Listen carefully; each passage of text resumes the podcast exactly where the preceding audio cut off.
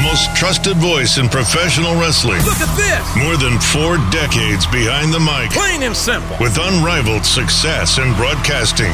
From ringside to the boardroom to the New York Times bestsellers list. What an impact! Keen insight with a sharp tongue. And if they're smart, they'll listen. Westwood One Podcast Network presents The Jim Ross Report. with WWE Hall of Famer Jim Ross. And now, the man himself, good old JR. Yes, indeed. Hello again, everybody. Welcome to Slobber Knocker Audio from Los Angeles, California at the mighty Westwood One Studios. I am good old JR Jim Ross. Thank you very much for being with us. Man, we have got a packed show here, folks. A lot of news to cover. Huge weekend for WWE in uh, the, in Brooklyn. A lot of great things are going on around the wrestling world that we're going to try to talk about and give you an opinion on uh, as best we can. But later in this show, we're going to be talking to the amazing tag team known as the Young Bucks. They're all in, no pun intended, uh, on a lot of ways. They will be a, a featured stars of the All In event in Chicago on Saturday, September the 1st. And man, that's sneaking up on us quicker than not. Yeah, check all that out on the FITE app. Uh, but we'll talk to Matt and Nick here on the program in just a few minutes. But until then, ladies and gentlemen, I can't wait because I got to tell you what's on my mind. Certainly, after a very successful uh, weekend, a few days, if you will, in Brooklyn at the Barclays Center, uh, great uh, productivity by WWE and their team. They sold a lot of tickets, they entertained a lot of people, and I was in a position where I could watch everything from start to finish uh, on television. You know, I watched uh, NXT Takeover. I watched SummerSlam. Well, I watched NXT Takeover from my home in Norman.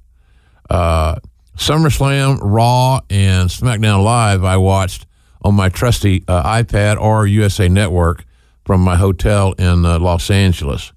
Uh, so I really got a, I think, a decent feel for it. I'm not going to review every single match and what you know what was what sucked and what should have been changed and you know, what was us and what are we going to do? And she doesn't deserve it and all this other. God, stop it. Mr. Johnny Half Empty Glass, just stop it. So uh, let's kick it off with uh, NXT TakeOver. That program, these takeover events, and I've had the privilege of being a small part of a couple of them, I believe, never fails to deliver. And that's a lot of pressure because they know they, meaning the powers that be and the talent and the producers, the writers, they know that they always deliver in a big way. Expectations for this brand at these events are exceedingly high. And with that said, the team of everybody involved in the NXT presentation had a successful Saturday night in the Barclay Center. Really a good show. Now, I'm partial to talking about uh, the announcers, and because that's what I did, that's what I still do. So, and I think I got a good feel for that uh, that those critiques or that that feedback. I thought that uh, Mauro Ranallo was as brilliant a point guard, for the lack of a better description, on that show as anyone could have been. Uh, he he got the ball, so to speak, to Nigel McGuinness and to Percy Watson uh, in a timely manner. They were a big part of the broadcast. So I thought that the broadcast at NXT TakeOver was one of the most uh, sound broadcasts that I've heard from WWE in a long time, no matter the brand. So congratulations to those dudes. I was uh, I thought the show from start to finish was entertaining. I never felt like when is this going to end? When can I get up and go make a sandwich? uh, you know, I want to stay, stay glued. I want to stay hooked, as they say in Oklahoma. So, uh, great opener. Uh, I, I, really enjoyed the tag match. Roddy Strong and uh, Kyle O'Reilly, Tyler Bate, Trent Seven. They got it, man. They they got the crowd just perfect. They set the table, and that's what you always want. You've heard me tell the story of Eddie Guerrero having to open up a pay per view. He was all pissed off, and he came to me as a talent relations guy and what's going on? Am I being am I being jobbed out or whatever? I'm up on the opener, And I explained to him the concept of being how important it was to have a main event level match as your opening match on a pay per view. We saw that at SummerSlam. I mean, you know, that's the theory. It's a good concept. Now you can say, well, I think it should be built to where you have a, this match, and uh, so the lesser important matches go on early, and you build, build, build. That's another concept that, that certainly will work, but it's not what WWE utilizes. And I understand. I, as a television uh, producer type, I like that concept of starting off with something big. Get me emotionally involved early and often. Uh, really, some creative finishes there. Uh, I thought were uh, just really creative and, and innovative. Uh, I, there was no, I don't remember any disqualifications. I don't remember any countouts. Uh, if there was one, I don't remember it. So it doesn't matter if they had one or not. I just don't remember it. So the majority of the finishes were, were definitive finishes, where it either where they in the ideal world they advance both entities if there's a singles match, obviously. Uh, and of course, the finishes. Uh, Ciampa and Gargano had an amazing finish, had an amazing match. It was the only match that it should have and did close the show in a big way. Uh, really amazing chemistry, these two dudes. But their finish was so creative. I didn't call it. I thought Gargano was going to win this thing all along. And I love the fact that uh, I, I got out snookered on this deal. Loved it. Uh, I like the finish of Shayna Baszler and uh, Kairi Sane because it was an old school finish I hadn't seen in years. But it's a way that the big, bruising, more powerful villain can lose, but not lose credibility or, uh, or stature in the eyes of the fan base. Very well executed. And one thing that made it that was the fact that Kairi Sane sold, sold, sold. And when she got pissed off, I felt it felt it, felt it. So uh, T- Kairi set the table, made Shayna look even stronger. Shayna gets uh, out out out wrestled, out maneuvered, and a lot of her own momentum was the cause of that. So good match. Uh, I I really like Ricochet and Adam Cole, two of the best guys uh, out there. It'll be interesting to see how they are utilized when they move up to the next level, and they will move up to the next level because they're just too damn good to not so they, they turned it on. A lot of respect for both those two guys. Uh, uh, so really good effort uh, for NXT Takeover, in my view, in Brooklyn. Now moving on to SummerSlam, I uh, I thought that the AJ Styles Samoa Joe match was the best match on the card. Uh, I love the presentation uh, where Roman Reigns, Brock Lesnar, Paul Heyman had getting ready to set the table for their match and there's Braun Strowman. I thought that was extremely creative, uh, well structured, strong story, and it gave all those men in that in that equation the chance to do what they do best in their skill set. Good stuff. Good, very good booking. Uh, I like the demon persona of Finn Balor. I think he's a he's. I don't I don't like the promos where everybody's talking about how small he is. That's like talking about Bobby Lashley that was not a great MMA fighter, which is also ridiculous. But why would you want to sell? And You can't, you know, negative sales just don't work. I remember I, I've done that inadvertently and got my fanny chewed out by the boss, woodshedded, as I say, because you don't sell, you don't sell negative, negative. Well, he's 300 pounds and boy, is he slow. well, he's 300 pounds and man, he is quick as a cat. There, now, okay, now you're going the right direction. You can embellish. Remember, it's fiction, kids. Uh, so I thought that was a, a nice presentation. I don't want to see it every week. I don't want to see it every month. I don't want to see it every pay per view. Maybe selectively uh, at when it really, really fits at a major pay per view event. The next time I was scheduled to see uh, uh, the Demon would be at WrestleMania unless he's in a singles issue at Royal Rumble, maybe. But WrestleMania would be the next time the demon would be rolled out. It keeps it fresh, keeps it new, and there's not so much re- uh. You don't want it to get old, certainly. But I don't like the fact that sometimes uh, Finn's size or perceived lack thereof uh, is uh, put in the minds of the fans. I just say this: sometimes when writers write that kind of content, they could tell you pretty much that they've never had their ass whipped by a smaller dude. And if you grow up in a state like I have, where amateur wrestling is king, you find a lot of 120, 130 pounders that will literally whip your ass and be happy to do it. And they do it sometimes as entertainment for their bigger buddies. It's just illogical. Uh, I like uh, Daniel Bryan and Miz. I, they kept the issue alive. Uh, I thought that something was in the baby carriage, and not the baby, obviously. And then she pulls out the brass knuckles. She meaning Maryse. I thought maybe they would have Marjo in the baby carriage with just a little bonnet on. That'd be freaky. Marjo. I like that show, by the way, Miz and Mrs. I'm enjoying. it. I watched it uh, last night as I record this after uh, after SmackDown Live. I'll say this: Marjo is a viable character in that uh, reality show, and she has some amazing teeth. They're huge. They're they're pearly white. Funny show. Anyway, Miz and, and Daniel Bryan, the issue's still alive. They have amazing chemistry. They got a deep rooted story, long just been it's been around. Good stuff, and I expect more good stuff from them. Uh, and I believe that with Miz working with Daniel Bryan is going to do nothing but make Miz a better bell to bell talent. Because Daniel Bryan's got an amazing motor, a hellacious skill set, and Miz, uh, like all of us, has a, a good sized ego. He doesn't look like he's sucking hind teeth in a match with Daniel Bryan. Uh, the triple threat match at SummerSlam, Carmella, Becky Lynch, and Charlotte. I was not overwhelmed the fact that it was a triple threat match, but I understand why because they needed to do a triple threat match to get Charlotte involved so they could spin off with Charlotte and Becky. So I get the logic. I think the match may have been better if it were not a triple threat match as far as the practical application of it.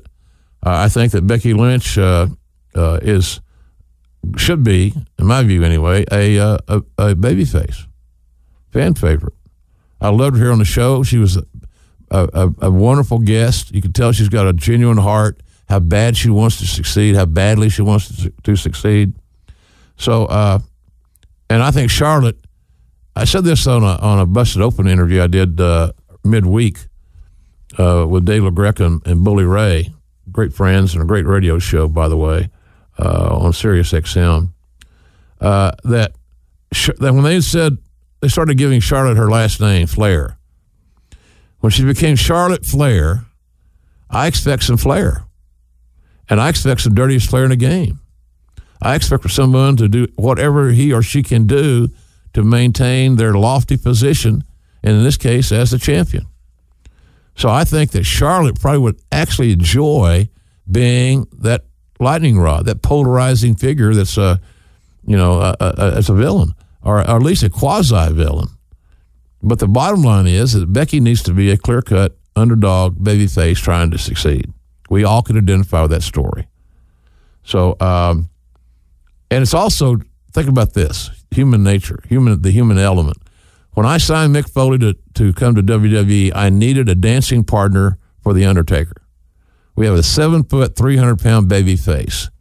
Some fans have issues processing why I should be concerned uh, when uh, The Undertaker is quote unquote in trouble, when he's in jeopardy, when he's selling, because, because he was usually so much bigger than his adversaries.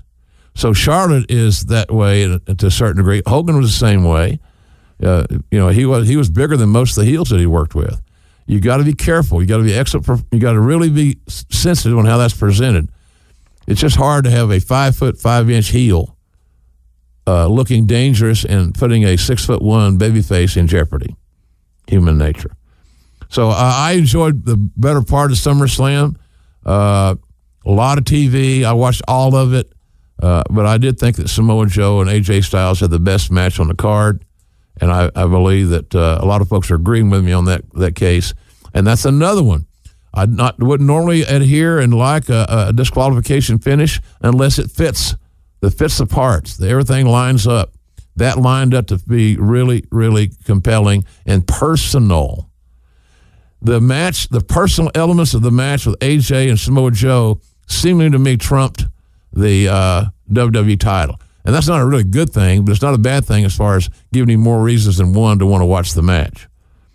So I I, uh, I enjoyed that a lot. Uh, I understand too. Some people are concerned, and I'm not concerned, but I do believe that the WWE title should be, always will be, in my eyes, more viable than the Universal title. That's just me. It has nothing to do with who's holding it. The WWE title and the and the tenure that it has in our psyche has a hell of a lot of years ahead start over the Universal title, which also speaks to my point. There's maybe there are too many titles. Um, that could be could be true. They get watered down. So there's that uh, raw, strong show because of the finish. The Shield back together was an epic moment for WWE, uh, and it's just hard to hear a soundtrack of how wonderful it is to see the Shield back together when three guys are beating up one. It's it's my mind is seeing three guys beating up one in a gang attack, and I'm hearing that this is wonderful. What? That's one of those. Did you see that lines? Did you hear that? It, it, it, you got uh, to me. You lay out. You let it play out. Fans are going to boo who they want and cheer who they want. But the bottom line, Stone Cold would say, is the Shield is back together, and I I perceive that to be a good thing. I'm a faction guy. I love the Horsemen. I love the Freebirds. You know, uh, all that stuff. You know, the, that I love those factions. The Andersons, uh, where they had more than one, more than two guys. So uh, a lot of great uh, factions. I can see others putting themselves together to have another faction to combat the Shield. The question would be, uh, will it be a heel faction or will it be a babyface faction against the Shield? And I don't know the answer to that right now. But all those guys in the Shield are big time stars. They all got great opportunities to make a lot of money, and I think that this the faction thing will be very uh, beneficial to them in the long haul. Uh, so good, good for that. Really good. Uh, it's hard to think that the Shield's going to be booed.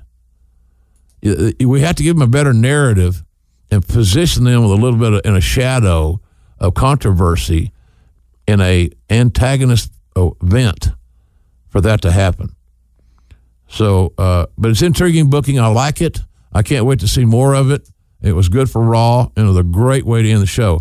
I, I thought that Triple H's promo was extremely good, uh, and egocentrically, I will admit, with full transparency, I always feel good when they don't forget about me, and they use some of my sound bites and these packages to tell these stories.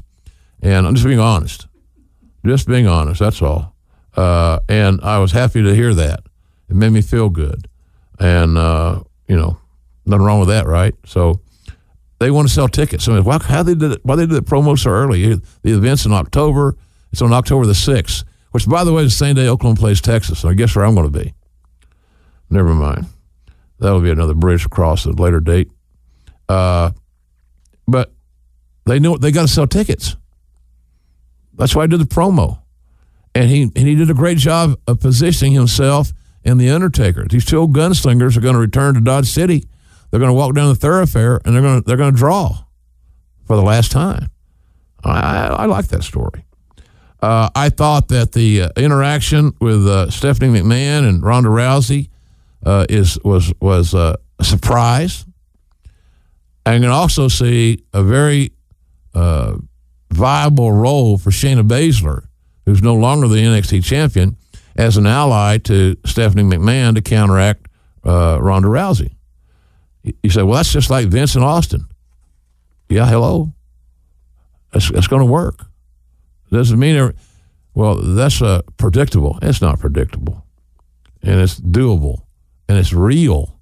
And it makes sense. And if anybody on this roster can give Ronda Rousey a run for her money, realistically, physically, inside a pro wrestling ring, it's Shayna Baszler. Just makes too damn much sense. So, uh, a good story being told there, and uh, Ronda will continue to improve. It's not too much too soon, in my view. Uh, she's a star. People want to see her. They like her. She's got international name identity. If you're a marketer, what the hell is there not to like about that? So I, I and I believe that her game will continue to improve because she's a she's a world class athlete, and world class athletes don't like to uh, be at the back of the line or the middle of the line or in the pack. They want to stand out. I think that's uh, Ronda's mindset. Uh, I like the six women tag on on Raw, but I'll be honest with you, uh, there's no story there. I like the talents in it. They really had a nice match, but it didn't have the emotional investment that it needed to have because of the the storytelling. And I like the fact that the the villains get a, you know, they they got something back out of it. You got to keep you got to keep. If heels don't stay hot on television, you screw yourself. You're in bad shape. You got to have heat on TV to do any kind of business in the live events. And the live event business is still a big component for WWE and any other company and for the talents. So uh, that was interesting. Uh, interesting. Uh, on the women thing, I, I, saw, I remember it was, I think, announced on SummerSlam.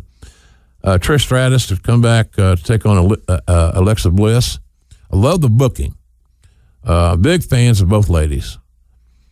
But I thought that Trish is undersold. I thought it was almost a throwaway line and there wasn't the separation or, and the exclusivity that you would give to a Hall of Fame female coming out of quote unquote retirement for one match against a, you know, arguably your best female villain in the entire company. So that's my take on that deal, and I'm biased because you know we brought Trish on board under my my watch, and uh, she had an amazing run, and was always a great representative to our company. Uh, and finally, uh, it seems like tag matches are cold. I understand and I appreciate WWE trying to make tag teams mean something, but they seem to lack depth as far as the character. I love the B team. They're good kids. They're a comedy act. New Day, comedy act. Yeah, the Usos, money. Uh, now you got Harper and Rowan. Uh, Rowan's going to have like bicep surgery, so he's going to be out for several months. So that's put a quabosh on that deal. I like the revival. They're not a comedy act; they're wrestlers. But you got to give them a story, and somewhere along the way, you say, "Well, how, Jr., what would you do?" I get, I get at least two teams hot that would be wrestling each other. They kept winning and winning and winning, and finally their paths cross. And I got teams with momentum on both sides of the ring uh, uh, for the bell. Ding, ding, ding. Now here we go. I want to see this. And finally, turning to SmackDown Live, uh, the things that stood out to me the most were the verbiage that was provided. Becky Lynch, I thought it missed its mark, uh, and I think there's going to be uh, adjustments made to that. Somebody told me that I think uh, Bubba Dudley told me that WWE has sent out a something on .com where they had omitted and edited out the negative things that Becky said that a quote unquote wrestling villain would normally say. Becky's not a, a wrestling villain, folks. She's a baby face. And she's a baby face for reasons that we can all, no matter what our walk of life is, can identify with. She's the underdog. She has a great heart. Nobody tries harder to be successful than Becky Lynch. I can feel that. I felt it on the show when we did it. I, I felt it when she did that promo on Tuesday Tuesday night. Look, her she was so excited, so nervous, so into that promo it was like uh, her mouth kept getting dry. She and I've had I've been there, man. I that's now when that happens. Uh, there's something going on that is more meaningful than playing a bad girl or good girl wrestler. About to Becky. That was about life. She was telling you about her life there, and as she told about it here on this program. So I, I think that maybe, as I said earlier, the roles may be reversed. I love the action that she had with Charlotte. You know, Charlotte was very uh, giving on uh, making sure Becky had what Becky needed in that confrontation. So I, I really appreciate their efforts a lot. I just think that maybe, as I said, time will tell. But I can see Becky as a very popular baby face, a lot of fire, a great look, a great uh, her accent, her Irish accent is is is a absolutely uh, um, you know really special. You listen, you listen to her, and uh, she's just honest. So, and I think Charlotte would love, as I said earlier, being a villain. And she's got the body for it, the look, the pedigree, the name, and the, I think, the inclination. If she watched her dad all her life, and she did, what was he the best at? being a, a villain. There was never a lo- over a longer period of time a better pro wrestling villain than Ric Flair. End of story. Look, all you want, do all your polls. Uh, you, you can go on Twitter at JRSBBQ and tell me I'm an idiot. I'm too old. It's passing me by. The thing about it, difference in me and some of you, is that I I know him. I've seen him and I've called the matches. When a wrestler can make it easy for you to pick up their story and add the narrative to their music, you know how good they really are. So that's what I think about that. I loved AJ's the facial expression being interviewed by Renee Young. Uh, it was clear he was in character, having a hard time handling what happened on Sunday with his wife and his lovely little girl at ringside, uh, and Joe bringing them into the uh, discussion in a very personal way, which felt very real to me. And then all of a sudden, AJ has what he has to say, and here comes the big guy from behind, rear naked choke. Good night, nighty night, AJ. And uh, I'm glad they kept that open. I am glad that uh, Samoa Joe got some steam uh, added to his persona with those actions. Really, really good stuff there, and and that really was a, the things that you know that that I thought were were really stood out. I thought that we saw a side of Jeff Hardy against Randy Orton that we had not seen. I I, I didn't admonish, but I, I said I expressed my regrets and my apprehension uh, of the big bump that Jeff took off the top rope where he landed flat back on the apron, uh, and I think that's ill advised. I love this kid. I, you know, I, I, was right there with our team hiring him and his brother Matt back in the day when they were sewing their own uh, wrestling attire. Teenagers. Yeah, I knew they were too young. We all knew that, but you kind of turn your head sometimes, and it all worked out, thank God. But his body's been racked, and the rumors are he's uh, having back issues, et cetera, et cetera. How can that be a surprise? How do you take swanton bombs off ladders and cages and other any other thing that's not nailed down and uh, think it's going to be okay? It's not. So cumulatively, uh, there's disaster there uh, awaiting. Just don't want to take any more chances. That's just me. Maybe again. Oh, you take all that. Then here's the people say on social media.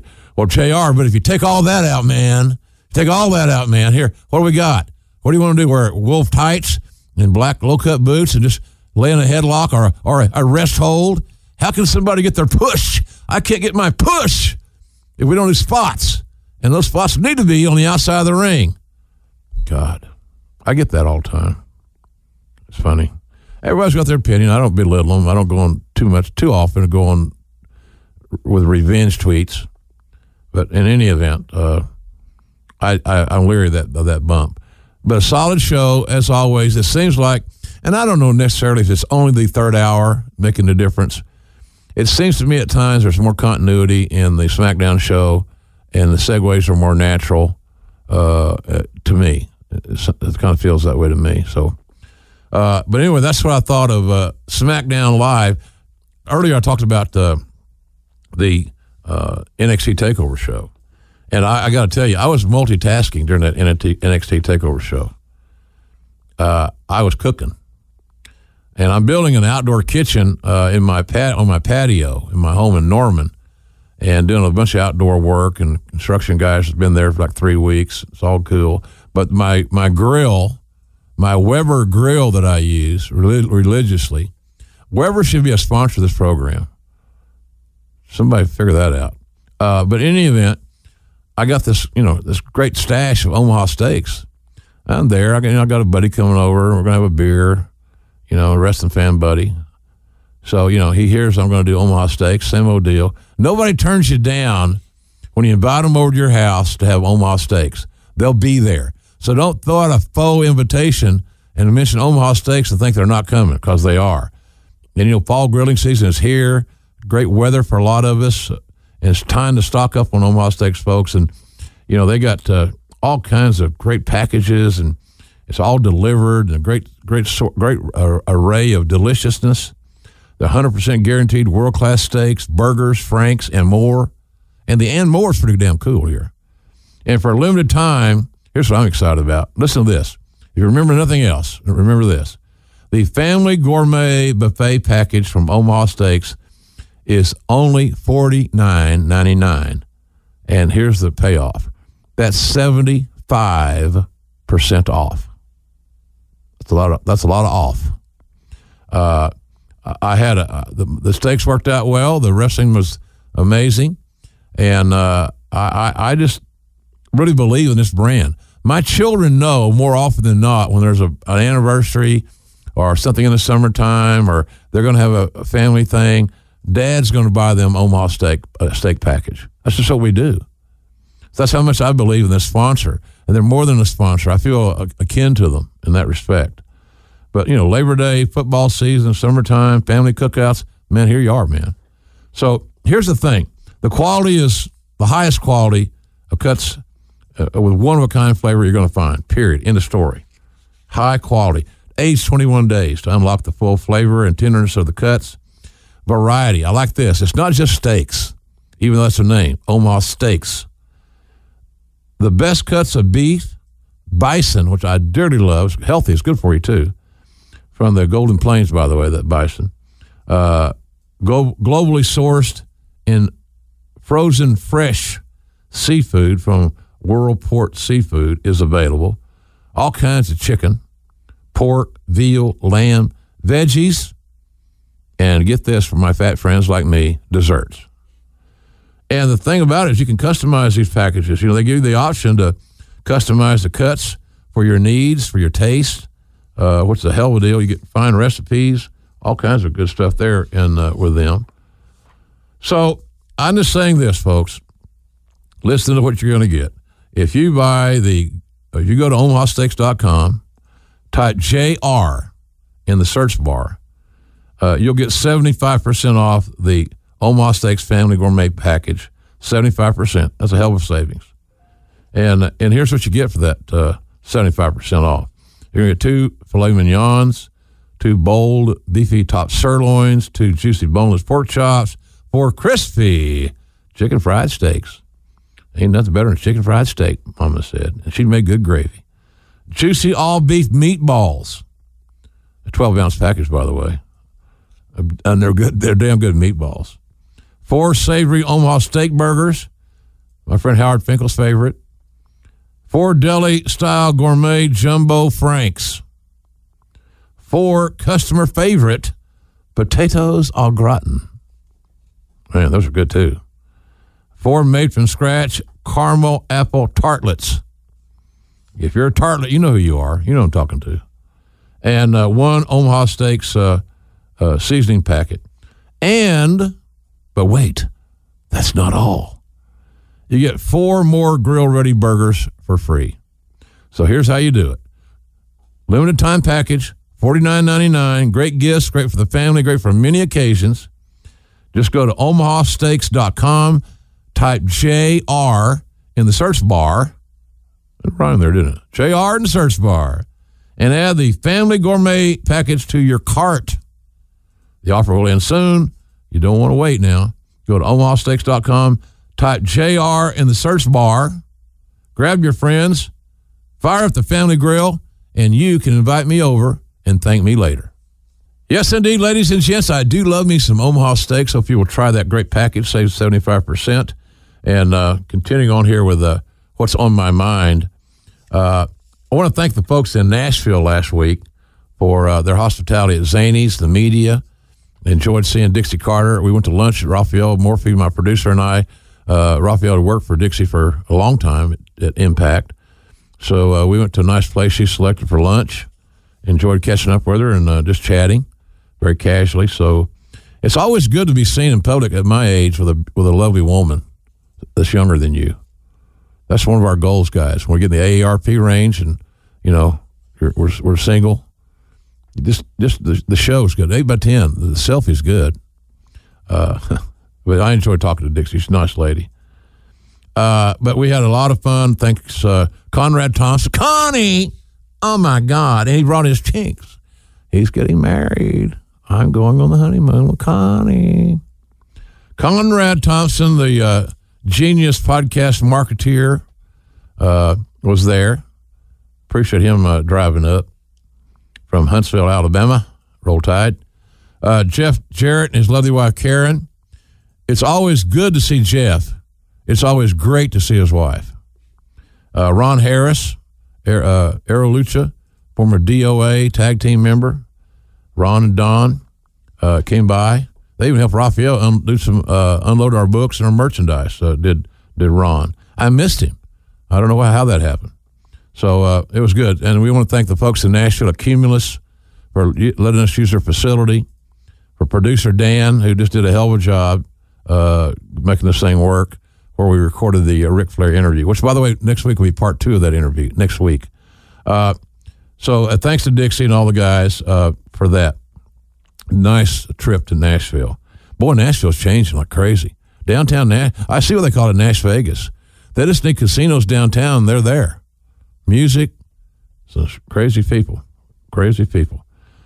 As I mentioned on uh, the beginning of the program, I'm in Los Angeles at the mighty Westwood One Studios with our producer Ted, and uh, I was here in L.A. to do six AXS uh, TV shows for New Japan, all G1, including the finals.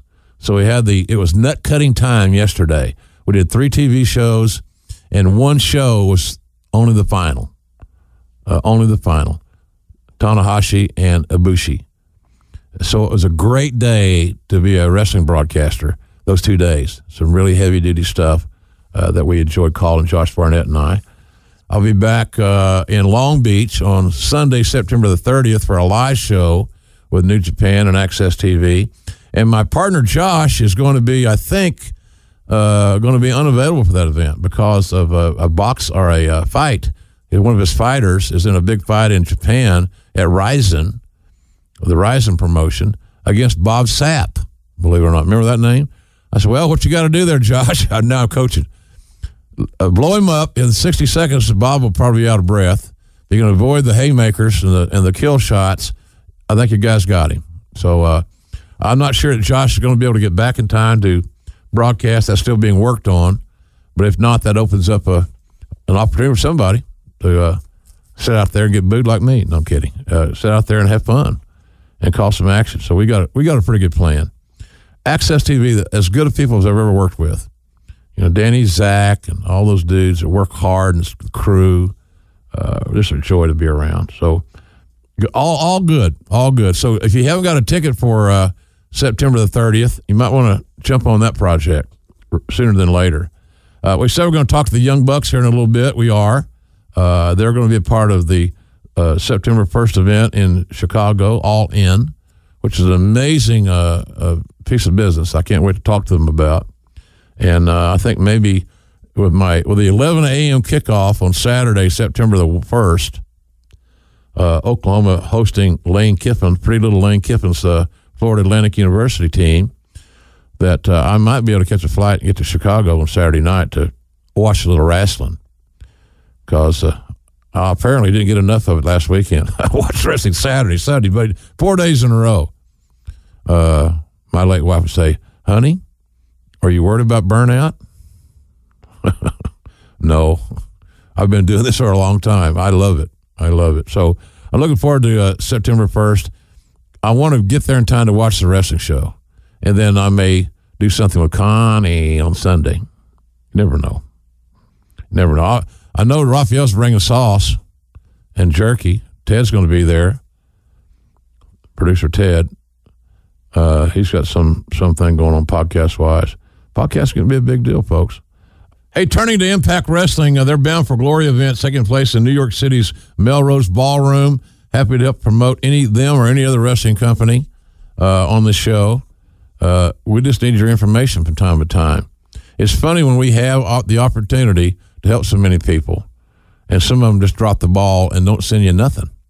So Raphael and Ted and myself will go find stuff, but it shouldn't be that hard. It shouldn't be that challenging. That's my same theory on me retweeting and helping promote other podcasts and other guys' appearances and things. It's just not reciprocal. It's just not reciprocal. That's the egos in large part and paranoia and insecurities of many of my brethren uh, in this world of pro wrestling. And the uh, Bound for Glory event is going to be on Sunday, October the 14th, tickets are going to sell this Saturday, August 25. Uh, check impactwrestling.com for details on that. Support that organization. They could use it. Next week, uh, as we many of us know, the wrestling crazy people, that the PWI 500 edition is coming out uh, later this month. And uh, we're going to be chatting with the new Mr. Number One in a special presentation here next week with Pro Wrestling Illustrated's Dan Murphy. Uh, so we uh, we're looking forward to that, uh, and anxious to hear who you think should be the PWI's number one. I'd like to know your opinion on that, and you can let let me know at uh, at JR's BBQ JRS BBQ on Twitter. Just curious what your thoughts are. Who should be number one in the PWI, and we'll find out conclusively uh, and officially next week. I had to cheat. I tell you this, I cheated. Uh, Stu Saks sent me a cover. I know who it is, and and uh, I couldn't have picked a better guy. You're going to like it, I think. Uh, we mentioned earlier that Triple H did a great promo on Raw promoting Melbourne. Uh, we know that they've loaded the card up. They want a full house. They got to sell tickets. That's the mission. That's their mission. Sell it out. Sell it out. Uh, and I see where John Cena's going to be there. He's now going to team with Bobby Lashley against Kevin Owens and uh, Elias. And then, of course, uh, the Undertaker Triple H match uh, will be a in-ring psychological clinic. I don't know how many Hurricanranas you're going to see. I don't know how many big flat back bumps you're going to see on the apron, but you're going to see one hell of a psychological, sound, storytelling wrestling match. Uh, and I, I can't wait to watch it. On the same day, I'll be attending the OU Texas game. Wink, wink. Uh, happy for MLW. They, they're, they're growing their brand, MLW.com, for all the information. They got a, a big War Games coming up on September the 6th, a War Games match. Uh, they're, they're seen on Friday nights on beIN Sports. That event's going to be live in uh, Fort Lauderdale. Two 10, 10 man team, 10 man War Games, two five man teams. And Court Bauer's doing a nice job with those cats. Support them, find out what they're doing, find out what they're all about at uh, MLW.com. I mentioned that I was in Los Angeles this week doing some voiceovers for AXS TV. And speaking of that uh, network, uh, this Friday night is a double header of New Japan action, both from the A block and the B block of the G1 tournament. Omega, Tama Tonga, Ishii, Goto, uh, Tanahashi, Evil. Don't you remember Harvey Korman in Blazing Saddles? He was Evil. And Okada versus Suzuki. I loved that match. It's like the old guy, older guy, who's the baddest man on the planet in the wrestling, I'll tell you. He was uh, having some fun with Okada, who's no slouch. Good stuff. 8 o'clock, 7 Central, Friday nights on AXS TV.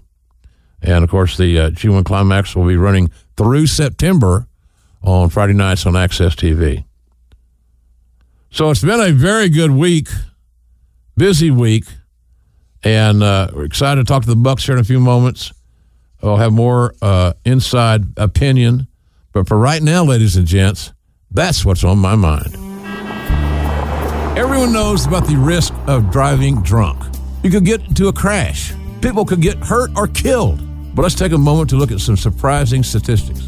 Almost 29 people in the United States die every day in alcohol impaired vehicle crashes. That's one person every 50 minutes. Even though drunk driving fatalities have fallen by a third in the last three decades, drunk driving crashes still claim more than 10,000 lives each year. Drunk driving can have a big impact on your wallet, too. You could get arrested and incur huge legal expenses. You could possibly even lose your job. So, what can you do to prevent drunk driving? Plan a safe ride home before you start drinking. Designate a sober driver or call a taxi. If someone you know has been drinking, take their keys and arrange for them to get a sober ride home. We all know the consequences of driving drunk. But one thing is for sure, folks you're wrong if you think it's no big deal. Drive sober or get pulled over.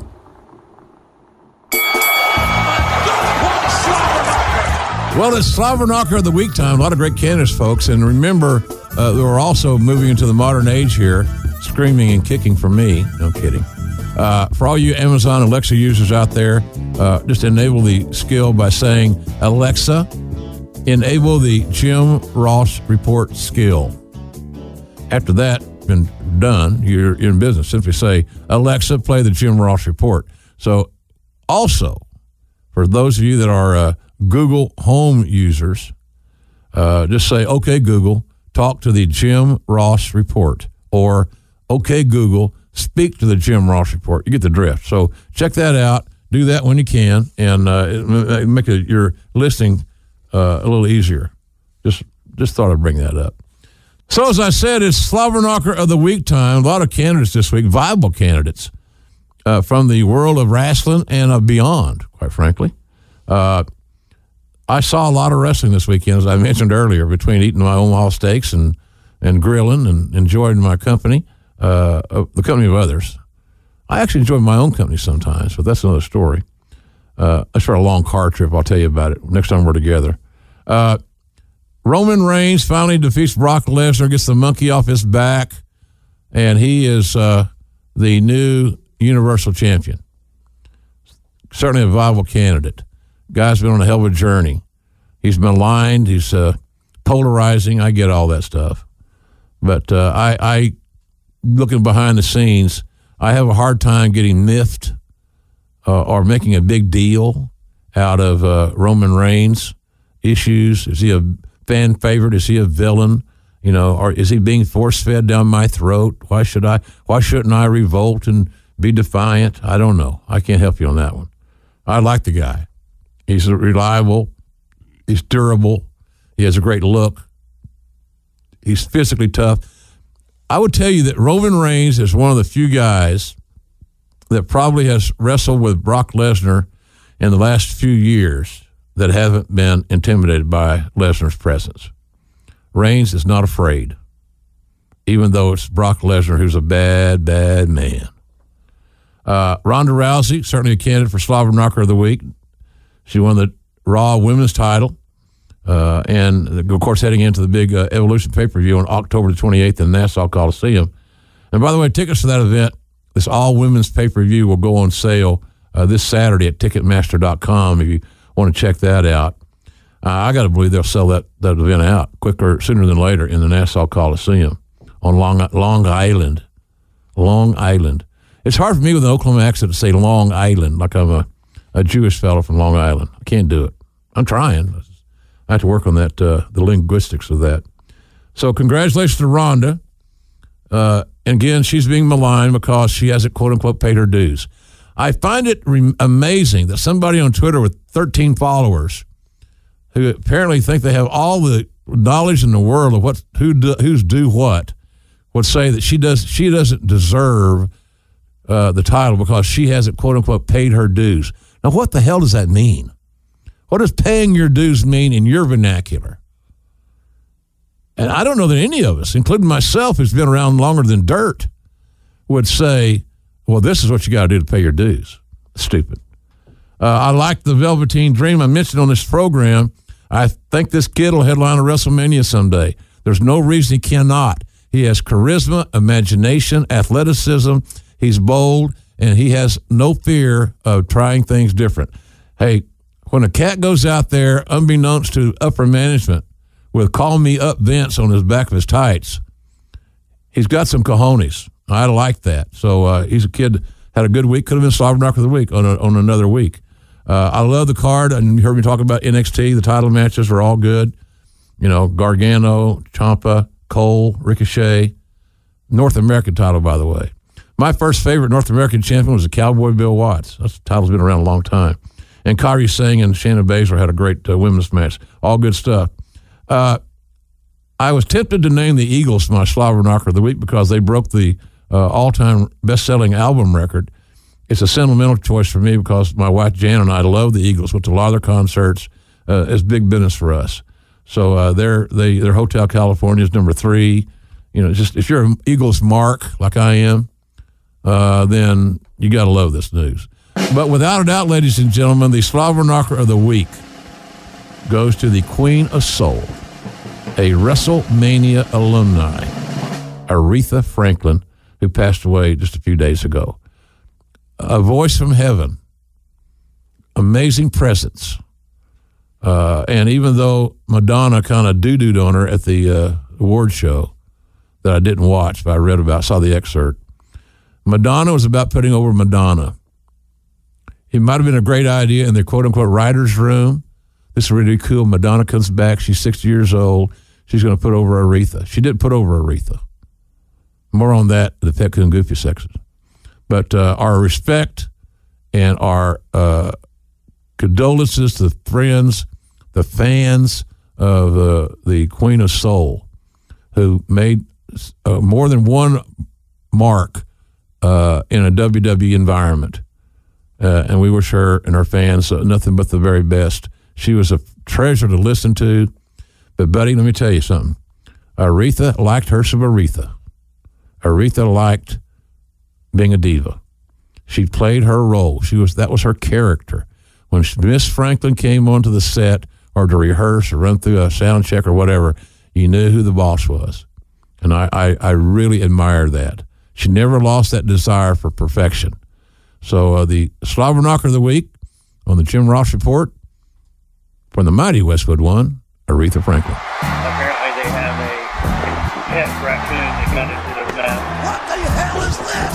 Well, it's Pet Coon Goofy time. I know some of you like this award. I, I kind of think it's fun. Remember, it's mostly all in fun. Don't take things too seriously, please. Uh, it, it's about wrestling. It's not about life. And no, wrestling isn't life. Life is life. Wrestling can be a small part of your life, as it has been a part of mine forever, but it's not life. Uh, and speaking of that, you know, Jerry Lawler and I'll talk about life, our times, our life and times. Uh, this Thursday night at Zanies in Chicago. Uh, Nick Hausman of uh, WrestleZone is going to be our MC. It's going to be a fun show. You can get your tickets uh, at the box office at in, at the Zanies in Rosemont. The King and JR are going to have some fun answering your questions, meet and greets, autographs, photo ops, all the good stuff. At, and if you want to go online, get your tickets and have it in your hand, you get there, it's rosemont.zanies.com. And we thank you. Uh, the Pet Coon Goofy Award, I kind of tipped it off. You know, I, I actually thought for a while I might, it might be those two police officers in Chicago where I'm headed here in a few moments. Uh, they're in hot water after a picture of them uh, sleeping on the job went viral. And God forbid something go viral, ladies and gentlemen. I'll turn that over to my producer, Ted, and he'll ping your ass. I'll tell you that right now. Whatever that means, he'll do it. Uh, the photo showed these two dudes uh, in a Chicago police uh, vehicle, slumped over and snoozing. Uh, they were also wearing, just for your records, uh, black bulletproof vests because you never know how those dreams can work out. You got to be careful. I like the fact that some of their uh, allies are saying, well, they're overworked and they're just wore out, and then you go back and look at their record or their their, their work record, and they're not been that had doing that many over overtime hours. But you know, eat those damn donuts, man. Sometimes you get sleepy, and that's kind of maybe what happened. They just they took a nap, and they got busted. So that's not cool, uh, especially when uh, over the weekend, 59 people in Chicago were shot. Well, that's good for selling tickets to Zanies, huh? 59 people got shot. I tell you this no one will be injured, no animals will be harmed at the at the JR and the King show, promise you. So, uh, but not a good, not good timing for the uh, the brave men in black or blue, whatever color they wear there, uh, to be caught sleeping. But without a doubt, the uh, Pet Coon Goofy Award, and I, I, again, as I said, I kind of tipped it off. What the hell was Madonna thinking? Come on. Hey, I love that people are young at heart. She's 60. She's been around the block many times. All I can tell you is that she was there to open her heart and express herself about Aretha Franklin at the MTV uh, Video Music Awards on Monday night. And uh, I thought she was a little self serving. The highlights I saw. Uh, it just reeked of disingenuality. You know, I, I, I understand wearing the black, the African jewelry. I thought was pandering a little bit, the spiky headgear, all that stuff. Uh, and she rambled and rambled, did Madonna. And uh, Miss Franklin, who passed away of pancreatic cancer at the age of 76, uh, actually helped launch Madonna's career. I just thought it was poorly worded, poorly produced. On paper, again, in the writer's room, a lot of things look really good. Think about some of the angles you've seen on TV that you didn't like. But in the writer's room, sometimes it sounds like it's going to be a killer. So I thought that uh, Madonna could have done a much better job honoring Aretha Franklin. And so, therefore, without a doubt, hands down, Madonna is this week's Pet Coon Goofy Award winner. Congratulations, Madge. Because you are one lousy son of a. Oh, no! Hey, folks, don't forget that you can buy our products and order our products, get them delivered to your home from WWEshop.com. They deliver throughout North America. Uh, our products, our sauces, barbecue sauces, ketchup, the lovely chipotle ketchup, jalapeno honey mustard, all purpose seasoning and rub, beef jerky, all those great things at WWEshop.com. They do a great job of order fulfillment. You get your order packed nicely, safely, and uh, efficiently. So check those guys out. And uh, with some of those great Omaha steaks, nothing better. A little barbecue, a little ketchup, and that seasoning on those Omaha steaks is uh, so damn good you can't sit still and eat it. I was telling you. This week in wrestling, and this is a sentimental favorite of mine, uh, and I'm happy to see it on here.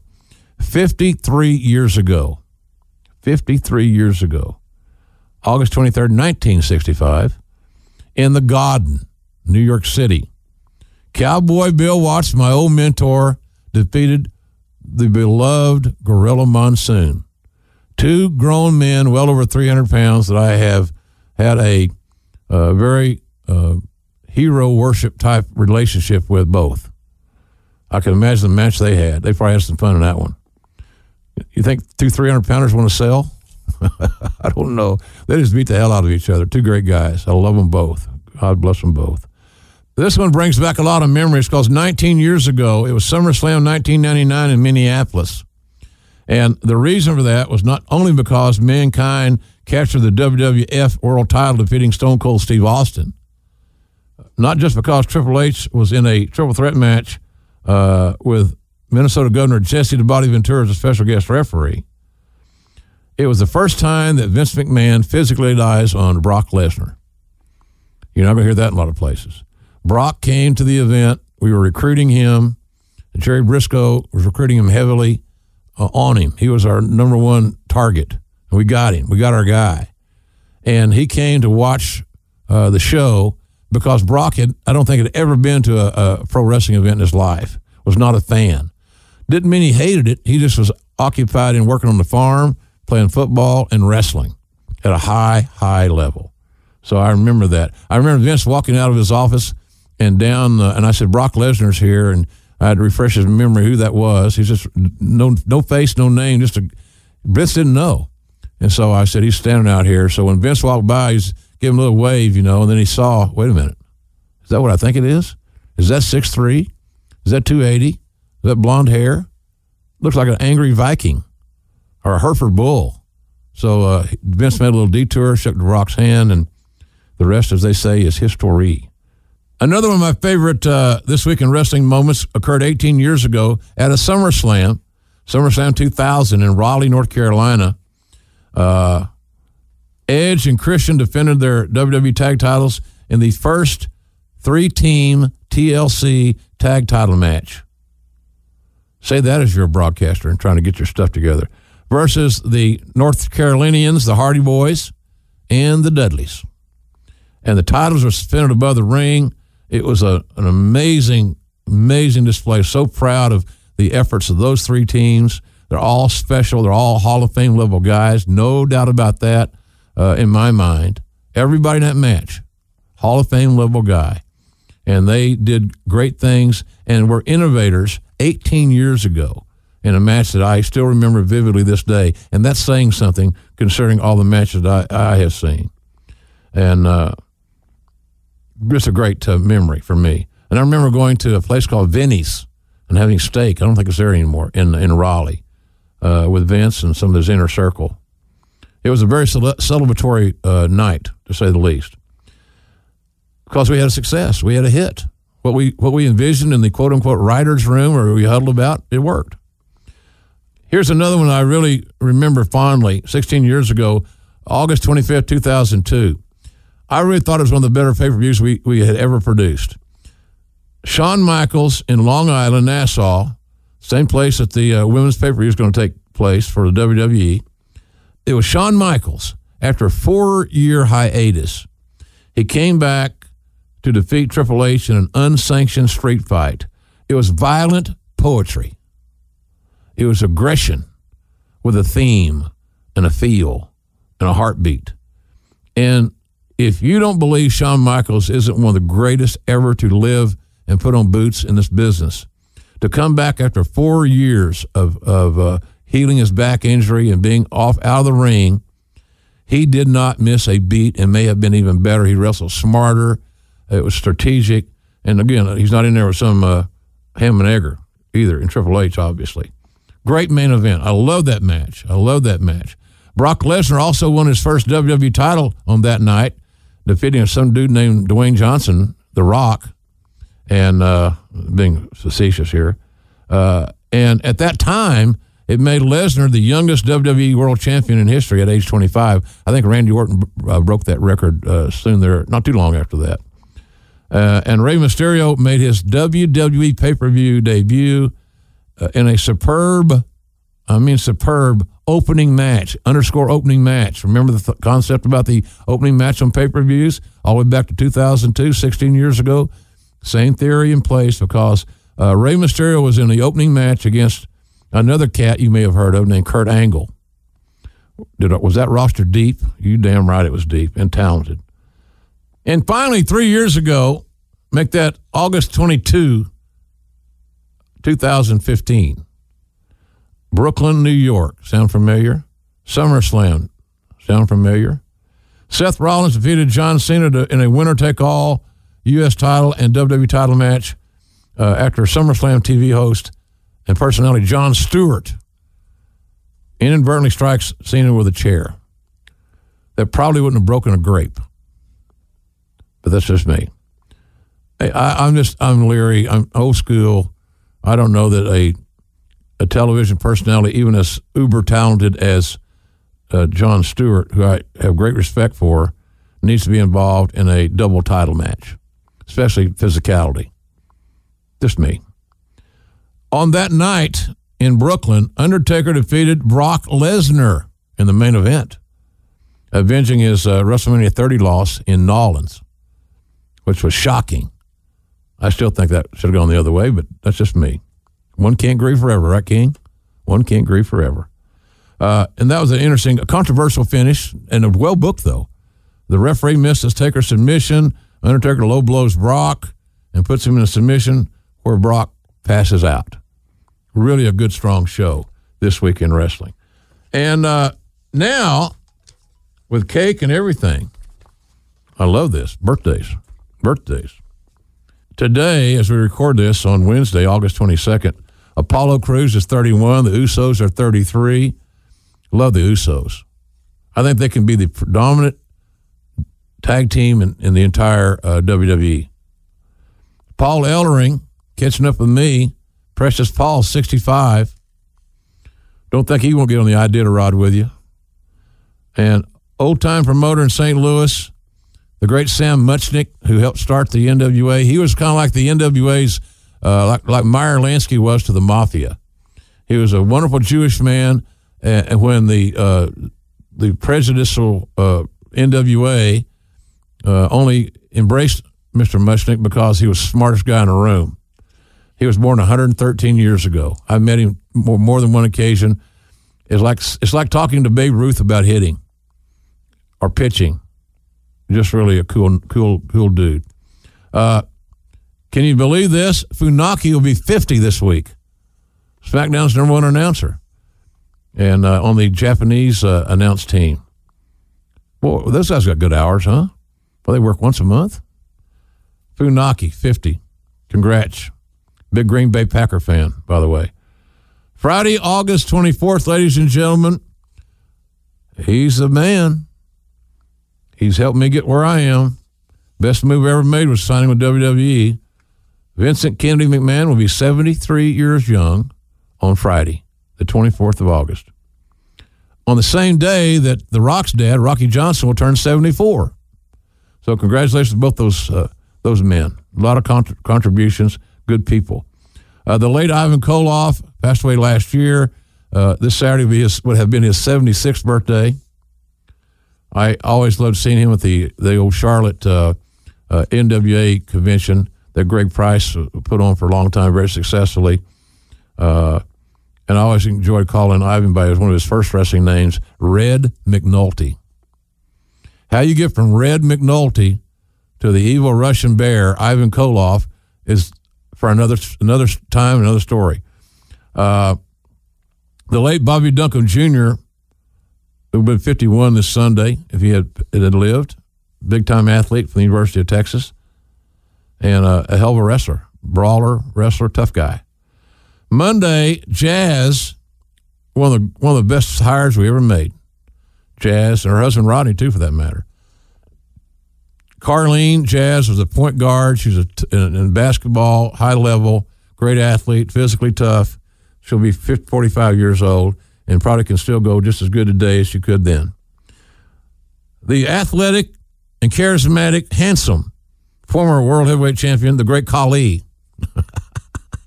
I couldn't help myself. Dalip is a nice man. He, he's not just another pretty face, as you know. He'll be 48 years old on Monday along with the great Sergeant Slaughter, a beautiful Bobby Remus. That's when I met him. He was beautiful Bobby, not Sergeant Slaughter, in the Mid South Territory in the 70s. And uh, Sarge introduced me to Chinese buffets.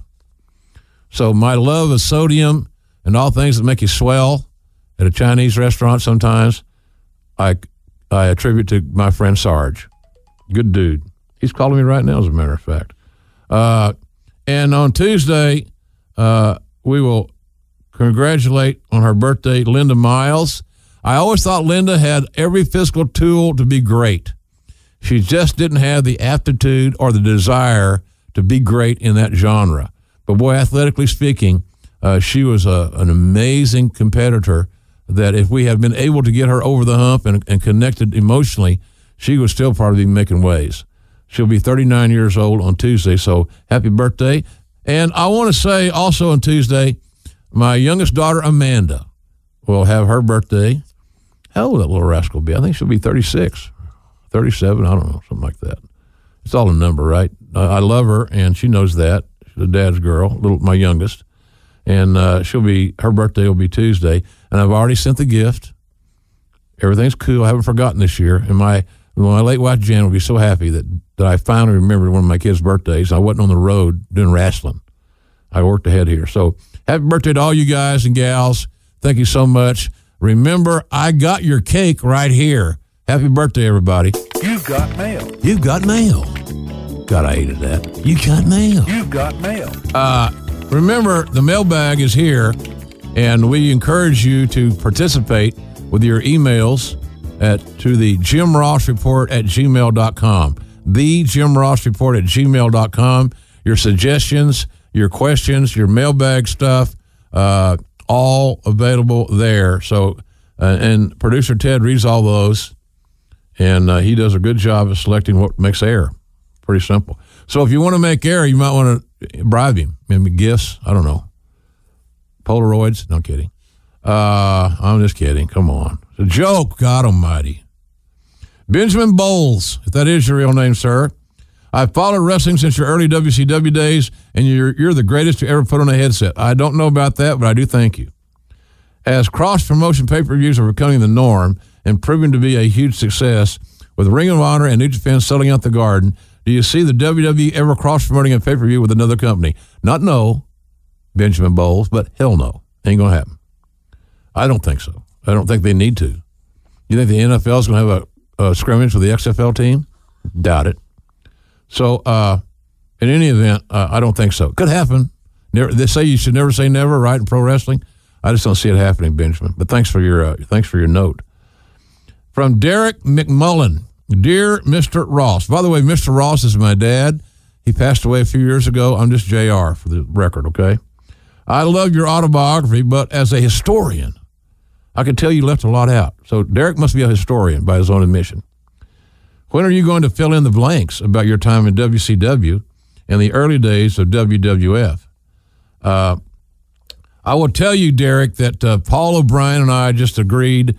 We signed our contract with Paul this week. Uh, we're starting on Slobber Knocker 2 now as we speak. It's in progress. Uh, but those are good suggestions. And if there's something that we you feel like you need more of content wise, I'm sure it will be addressed. Paul listens to the show as well, uh, but we're going to pick that book up where we left off and bring it forward with the most compelling topics that we've ever done. And if you haven't read Slobber Knocker, My Life in Wrestling, it's still number one in its category after a year and a half. God, we're blessed to hear that. It's wonderful. Amazon.com is your best opportunity. Um, the Barnes and Noble in my hometown of Norman just got some more books. They couldn't keep it in stock. So I go in to buy a book. We, well, we can't keep it in stock. So you're out of them, right? Yeah, we can't keep it in stock. Why don't you order some more? How hard's that? You gotta have an MBA to figure that crap out. So anyway, Amazon ain't out of nothing. They're great. Amazon.com uh, for Slobber Knocker, My Life in Wrestling.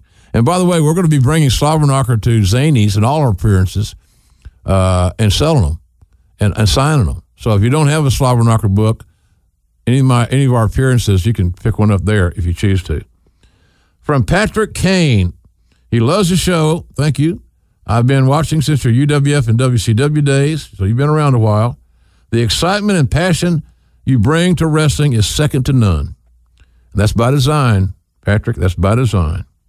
Hope to hear more impersonations of Gordon Solie. Uh uh-uh. uh Terry Funk, Patrick, you egg sucking dog. Never write a letter again to this fat bastard Ross again of that ilk. He's a shits. And of course, Stu Hart. Well, uh, it, uh, you know, my, uh, take you to the, the Wayne Coleman. I think I made him uh, piss his pants in my dungeon. So I'll try to work in some more impersonations as we go forward. But thank you very much for noticing. Uh, Salim is in Kuwait. How you doing, buddy? If I, I was just over your neck, I'm kidding. Kuwait. Isn't it great how big a footprint this wrestling business has? It's amazing. He's been a fan for over 20 years. And uh, he's been enjoying the podcast since day one. We thank you very much for that. Uh, ever since the new outlook of the podcast was presented, every time the Pet Coon segment comes up, I remember you calling mankind goofy as a pet coon during his match against The Undertaker at King of the Ring 1996. Is that where I broke that out? I don't know. Maybe, apparently, our friend from Kuwait remembers it.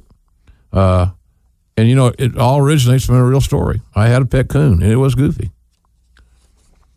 Thanks to J.D. Ross, that pet coon was turned back into the wild, making it sound like it was a happy ending.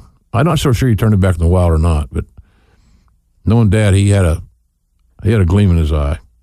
Uh, John McDonald is in Elm Springs, Arkansas, the land of opportunity, the home of the Razorbacks, Arkansas.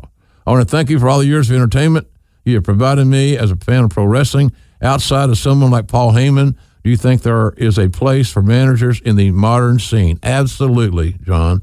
Absolutely. I'm surprised that more talents that are in the business are working on that skill set, either off Broadway or wherever. But absolutely, uh, uh, advocates, managers, agents, whatever that role may be called, uh, could certainly be uh, seen more of if they're good at what they do. To have a manager, just the sake of having a manager, and they're not carrying enough their own water, it don't, then it don't matter. So I, I, uh, but I do think that's an opportunity for everybody. Uh, so anyway, and uh, and we appreciate again your your your your letters, cards, and again, producer Ted is waiting on your your emails. The Jim Ross Report at gmail.com. And as he always says, he'll ping your ass, and you've got mail. I just had a experience. I'm so excited to talk to what I believe the best tag team in pro wrestling today. Uh, the Young Bucks. They're brothers, ladies and gentlemen, real brothers. They're not like Ricky and Robert now. They're kind of like Matt and Jeff. They're real brothers. Uh, the the Jacksons uh, Nick and Matt. Fellas, thank you very much for. I don't know if anybody's busier than you dudes, but I appreciate you taking time to jump on the show here with us today. Thanks for having us. Good to be here. Appreciate you uh, you thinking about us and having us on. You bet, buddy. Uh, fellas, we want to. Tur- you guys are you're like you're like you're like a, a walking mall. You got so many things that you've invested in. I love the entrepreneurial spirit. And it reminds me back when I first got in wrestling, where a main eventer, uh, Bill Watts, would bring a, a top guy in, oftentimes to work with him, and that top guy would help Watts book their program. They were entrepreneurs. They were independent contractors. Same thing we all are today. Uh, you know, so it's nothing. Some of that stuff hasn't changed. But the point is, have you fellas always been this uh, entrepreneurial in spirit? Did you know all along that we could build a bigger brand than just wrestling? This is Nick speaking. Uh, yeah, it man, it feels like we've had this way for man almost the whole time we've been in wrestling, which is close to 15 years now. Uh, it's funny. Uh, Cody actually says we're the uh, the most old school wrestlers that he knows, which is which is funny coming from him because uh, he's seen a lot of old school wrestlers come and go. You know, so uh, yeah, we we really uh, kicked into uh, a lot of that. Probably uh, more so in the last I don't know five years or so. Would you say, Matt? Yeah, like I feel like we've always had uh, the idea uh, of being these business guys, but like at first nobody bought the stuff. I don't know how successful we were at first, but I remember when we started our own our own independent company, you know, in back in 2000, you know, four, and I remember having the the iron on press shirts, and I we were trying to sell these things, and and at the time, you know, we thought we were doing big business. We were probably selling five or ten T-shirts a show, but like, it, it's always been something in our blood. Like we, we, we, I remember even having the little Polaroids back then, and and uh, I, I guess that back back then that was like the wrestler's guide. Like you had to have an eight by ten, and, and you had to have some sort of piece of merchandise. So at the time, we started small but we we always knew like I can't just rely on my my payday, the what's going to be in that envelope at the end of the night. Like I got to try to make more. I got to try to make extra. So uh, even when we were really young, and I, I'm talking Nick was probably what were you at the age 14 or 15 when we started doing Yeah. this? Yeah. and uh, I'm the I'm the older brother, so I started. I was I'm four years older, so if he was 14, I was about 18. But uh, I mean, we're just kids, and we started our own independent wrestling company, and and uh, we're, we're we have a small little niche audience in our in our town, and we're selling tickets, and we're and we're- we're selling pieces of merchandise. So yeah, I think to answer your question, like I, I think we've always kind of had it in our blood. Uh, not until we, we, we, we got really popular did we actually find any success in it. But, uh, but yeah, it's always been something that we've, Yeah. we've strived to be. I uh, admire your entrepreneurial uh, vent because here's the thing, and I think it's indicative too of how you guys work in the ring, bell to bell. There's nothing lazy about your presentation. There's nothing unaggressive. It's it's not passive. It's not phoning a damn thing in. You guys go out and wrestle your tails off, and I respect that. And I told you when I saw you guys, I remember some of those Long Beach shows or uh, Cow Palace or someplace, wherever it was Yeah. that I really believe that your your game has gotten better, and a lot Thank you. better. I really believe that because here's why: you're now at a pace that I and most of us can process, Sure. and you also have that invaluable ability to sell and make me feel it. And did you always have the understanding that selling is a huge element to the to the presentation? Oh yeah, uh, this is Nick again. Uh, we did, but for the longest time, we didn't have the chance to. If that makes any sense, uh, we would only be given the opening match, and they would say, "All right, you have to go six minutes." So Matt and I would feel like, "Oh man, but." Selling in six minutes is tough. I just want to get some cool moves in to try to impress the audience, so to speak. You know, Yep. but uh, when, when we started uh, progressing and uh, getting a higher spot in the card, we started getting more time. So then we felt like, okay, we can use this to our ability to uh, to sell more. And uh, I feel like now we uh, we have more time, and uh, it gives us the chance to do that. Uh, I don't know if Matt wants to add to that or not. Yeah. like we just we, we weren't given really the the platform to have those those types of matches, and we have been having those matches actually for years. It's just nobody's really seen them, you know. So so uh, uh, to get a platform like like New Japan Pro Wrestling, and for them to say, hey, tonight you're you know we're giving you 20 minutes, it's like oh wow, like we actually have time to to let everything sink in and try to get some emotion out of this, and and and also for Nick and I, it's like we are constantly trying to evolve and and we, we want to show that you know we're not just one dimensional wrestlers. Like we have all sorts of different gears we can change. And and i think it's a challenge to ourselves. It's like you know everybody knows that we can have this style of match like the car crash matches. We we had them for years. You know for for years and on the independents nick and i were the opening match. And like nick said they would tell us just open the show and set the show on fire and, and sometimes you have to have those six to ten minute quick car crash spot fest matches, and we got really, really good at them. But it came a point in our career where we just wanted more, and we're like, you know, I, I just want to. I'm getting bored of this, and and and Yeah. it, just like anybody else, like sometimes even actors are like, listen, I I'm really good at comedies, but I can also do a little bit of drama. You know, we we, we, we didn't want to we didn't want to pigeonhole ourselves for our entire career, so it was it was fun that we got the chance to do it on a, on a, lot, a large platform like New Japan and sometimes ROH too. And, and we Yeah. just wanted to show everybody, hey man, we, we got more in our in our game, and and it's been really fun because it's been a challenge for us to just like you said to slow it down and and, Yeah. and, and let things register. And I think I think because of that, like you said, like people love to have sympathy for for, for a, a good white meat baby face who knows how how to sell. It's, it's old school Yeah. wrestling, and we've taken the, the elements of old school wrestling and we've dressed it up with, with, with modern style like us, and, and it seems like it it's timeless. It still works. It does still work, and because you're playing on basic human emotion, and unless you're a, a psychopath or, or a, you know somebody that needs, that needs to be living in a, in a hut by themselves, uh, we all have. If we like somebody, I get the best illustrations of family. Somebody asked me that on a, I, I did busted open radio uh, Wednesday morning early, early here in L.A.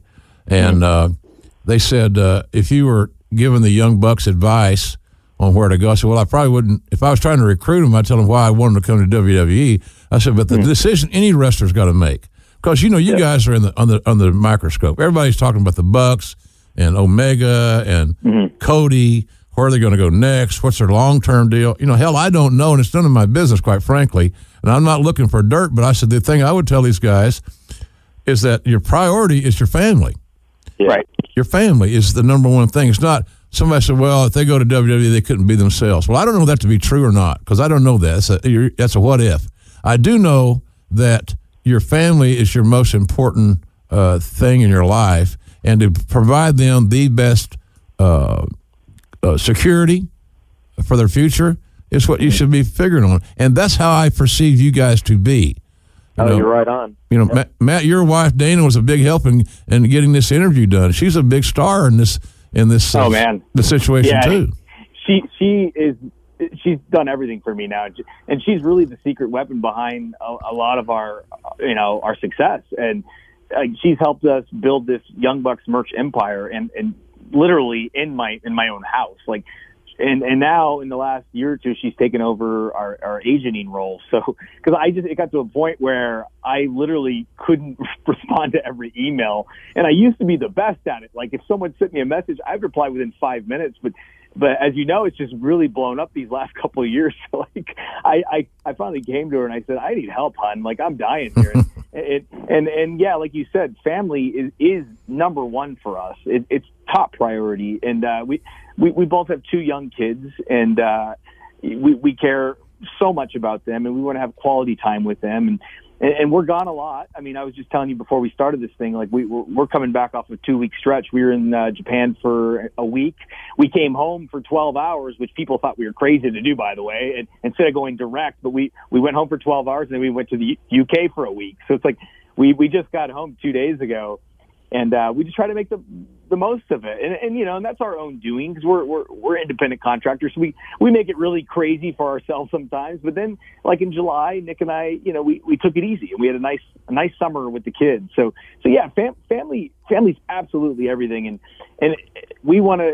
Our goal is to is to be able to retire at a young age and and spend even more quality years with our family. And and I, I want to give my kids a great life and and yeah, to answer, to answer your question, it's like I, I don't know. I guess where, what are we going to do? Our contract's up in four months, so it's like it's it's getting down to the to the eleventh hour almost now, where we kind of have to make a decision. You know, if we're going to stay put, we're going to go somewhere else. We're going to go back to just being independent guys. And I, I don't know. The, the best the best thing is we're in a great spot right now, uh, and I, I feel like we can't really make a bad decision because we're, whatever we do right now, we're in one of those rare instances in someone's career where whatever we do right now, it works. So I think we're going to make the right decision no matter what the decision ends up being. I, I agree with you that you are in a uh, great spot. Uh, what promotion, uh, an existing promotion, a new promotion, whatever it may be, wouldn't want the best tag team in the business on their roster? It's pretty simple to me. I, I, I happen to bring a lot of guys into WWE back in the day, as you guys probably know, and Yep. you know you, you look at quality human beings, family men, guys are not going to bring a ton of bad habits and baggage into the locker room. The locker room's got it's hard enough just doing what you fellas do in a travel, as you just outlined.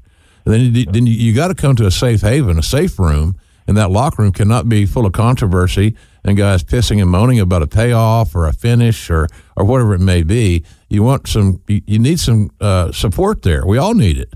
So uh, I'm, I think you guys are not going to make any bad decisions. Not there to make. I was going to make the point about your selling. It- Starting in at Wrestle Kingdom. Now you guys, uh, see Matt, you had the back right, the back situation Yes, sir. back, and that told there was your common thread for these matches Yep. until it changed to then Nick got hurt later on. So now you're both wounded uh, young bucks.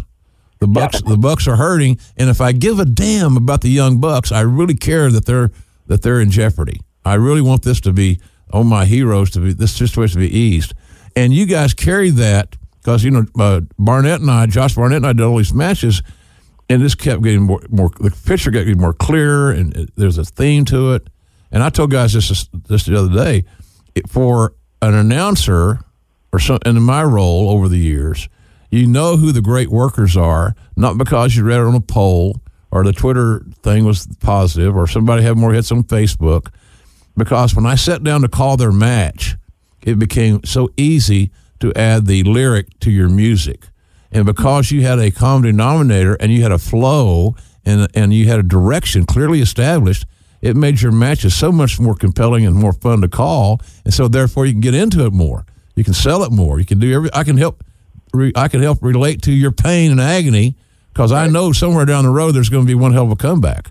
And, Exactly. and we, we sell that son of a bitch to the moon. So I, I, uh, I think that whole thing is, is great for you guys because look, you're never going to be uh, the, the Blackjacks. You're not six seven. You, I don't think you're going to hit a growing spurt. I think you boys are done. No. Just we're done. break, No, we're, d- we're done. hate to break that news to you, fellas. you ain't going to be six three. So, uh, but that's cool. I, I I just think it's great. and I think you're doing such a great job. I want to know uh, one thing uh, is how did the idea for All In come about? In the sense that was it a off the cuff remark somebody made, or we could do that, or was it a car trip, or a, a train ride, or on the airplane? How did the idea come about, and who were the individuals that were in that original little inner circle that were talking about this thing in a serious manner? Yeah, uh, this is Nick again. Um, it it always was pretty much the three of us, and uh, the three of us I mean by Matt, myself, and uh, Cody Rhodes.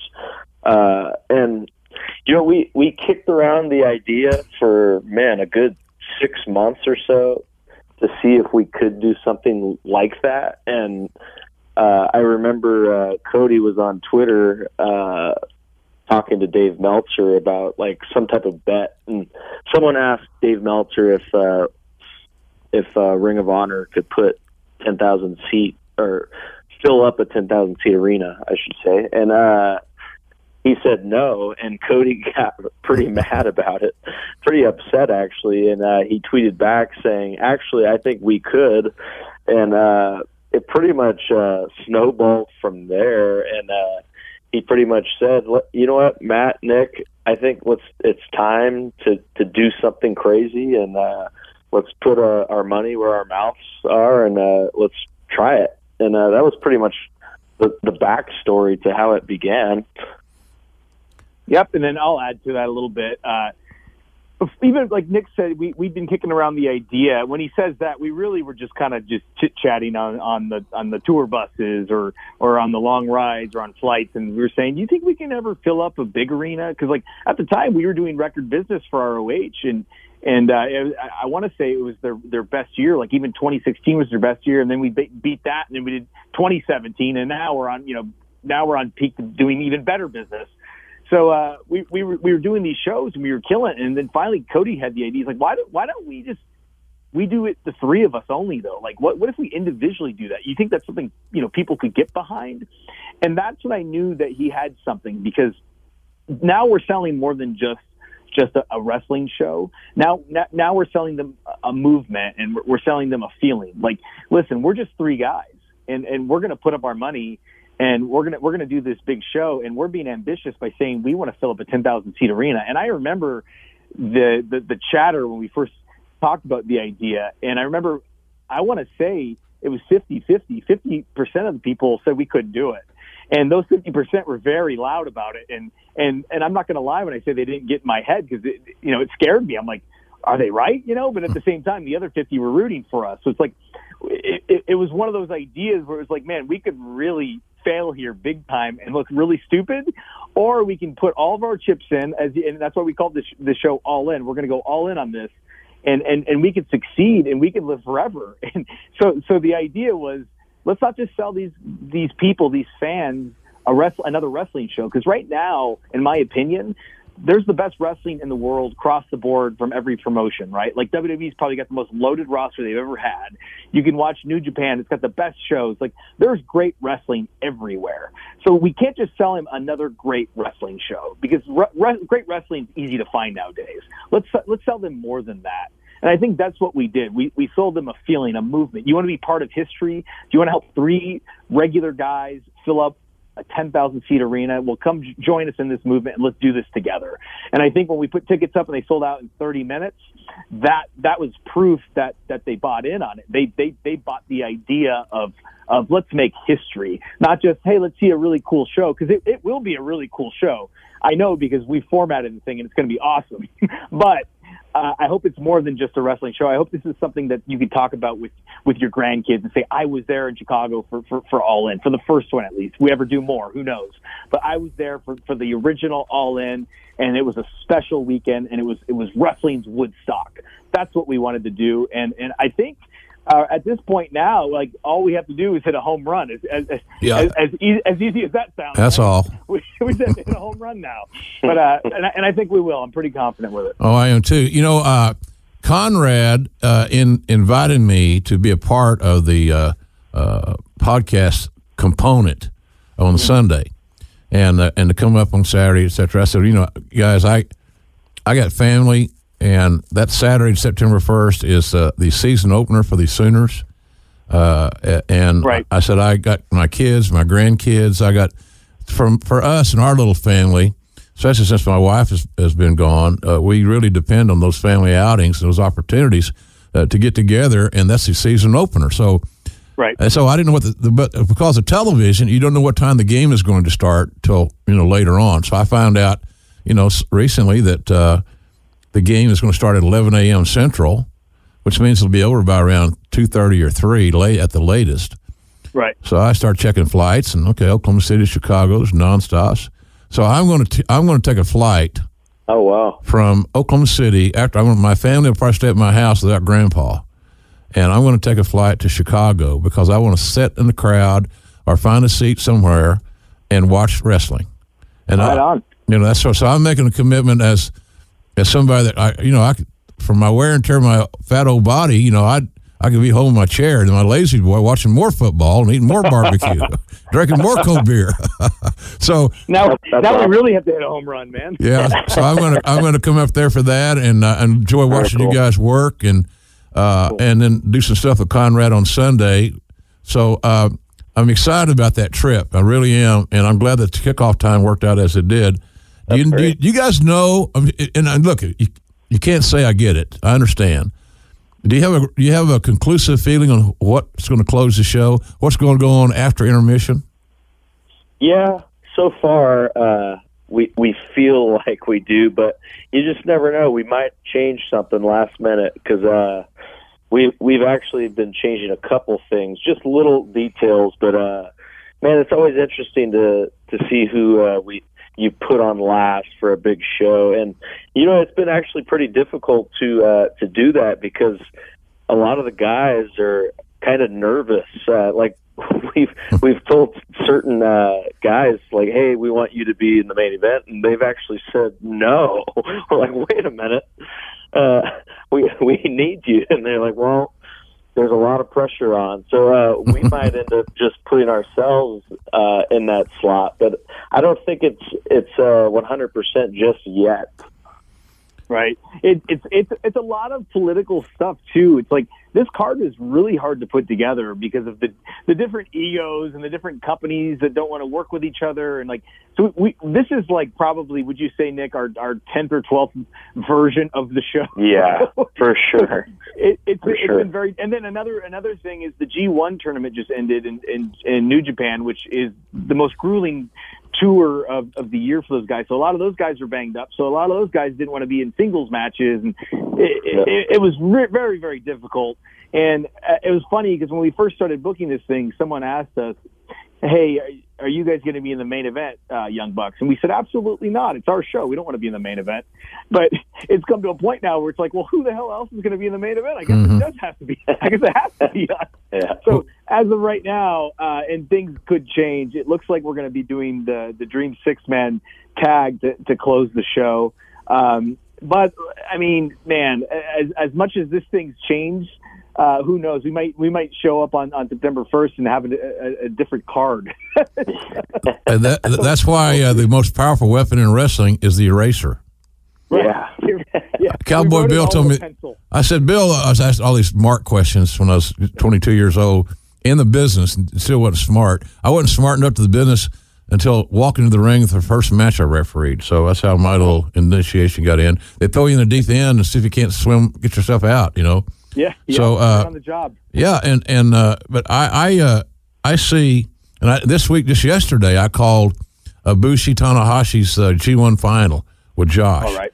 Oh yeah. and uh, uh, we did we did all the the nut cutting matches, the semis, and everything. We did six shows in two days.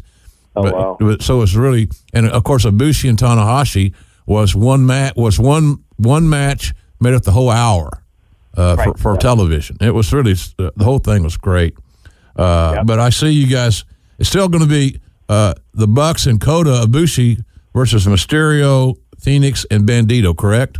Yep. That's it. Did you That's guys? match. I'm sorry. Did you guys ever, when you're young pups, you're still young. You know, I got socks over on you dudes. Uh, uh, did you think, ever think how cool it would be to wrestle with Rey Mysterio? Oh my goodness. Yeah. Uh, he was. Uh, he's probably my favorite high flyer of all time. So uh, we've uh, we've had the opportunity to be in the ring with him quite a few times now. So every time we we get to do so, man, it's it really uh, it's a it's a, it's a mark out moment. Sure. uh, for myself. Uh, I know Matt was a huge fan as well. Well, you you talk about timeless wrestlers, and, and Rey Yeah. Mysterio is number one on the list. Like, the like I was watching him and Okada uh, go at it with a couple of the exchanges they had uh, over at the G1 Finals in uh, Tokyo Budokan, and man, I was blown away. I'm like, does this guy just never age? it, it just he's springboarding up on the ropes, and just he just looks amazing, He's just as quick as ever. So, I I can't wait to wrestle wi- uh, with him, and, and and I actually can't wait to to watch on the apron when him and and Kota Ibushi do some type of uh, work together because you know that's going to happen, and and I, I feel like that was one of the big selling points for us as as bookers was was when we booked that six man. We said, can you imagine an exchange between those two? Like. I'm just going to watch in awe, and I hope I, I, I don't forget that I'm in the match when they go on it. Uh, and then another thing is, uh, we you mentioned uh, Phoenix, who I I rank right up there with. Like I look at Rey Mysterio younger in his career, and I see Phoenix in him. Like it, it's it's crazy. So I, I know that that's got to be one of his inspirations in wrestling. He's so so good. I've been watching a lot of his stuff lately on Impact, and I'm just blown away. And uh, and then Bandito's another guy that a lot of people don't know. He's he's really had a breakout year this year. Um, he's done a lot of cool stuff at PWG. Nick and I have I don't think we've ever met the guy.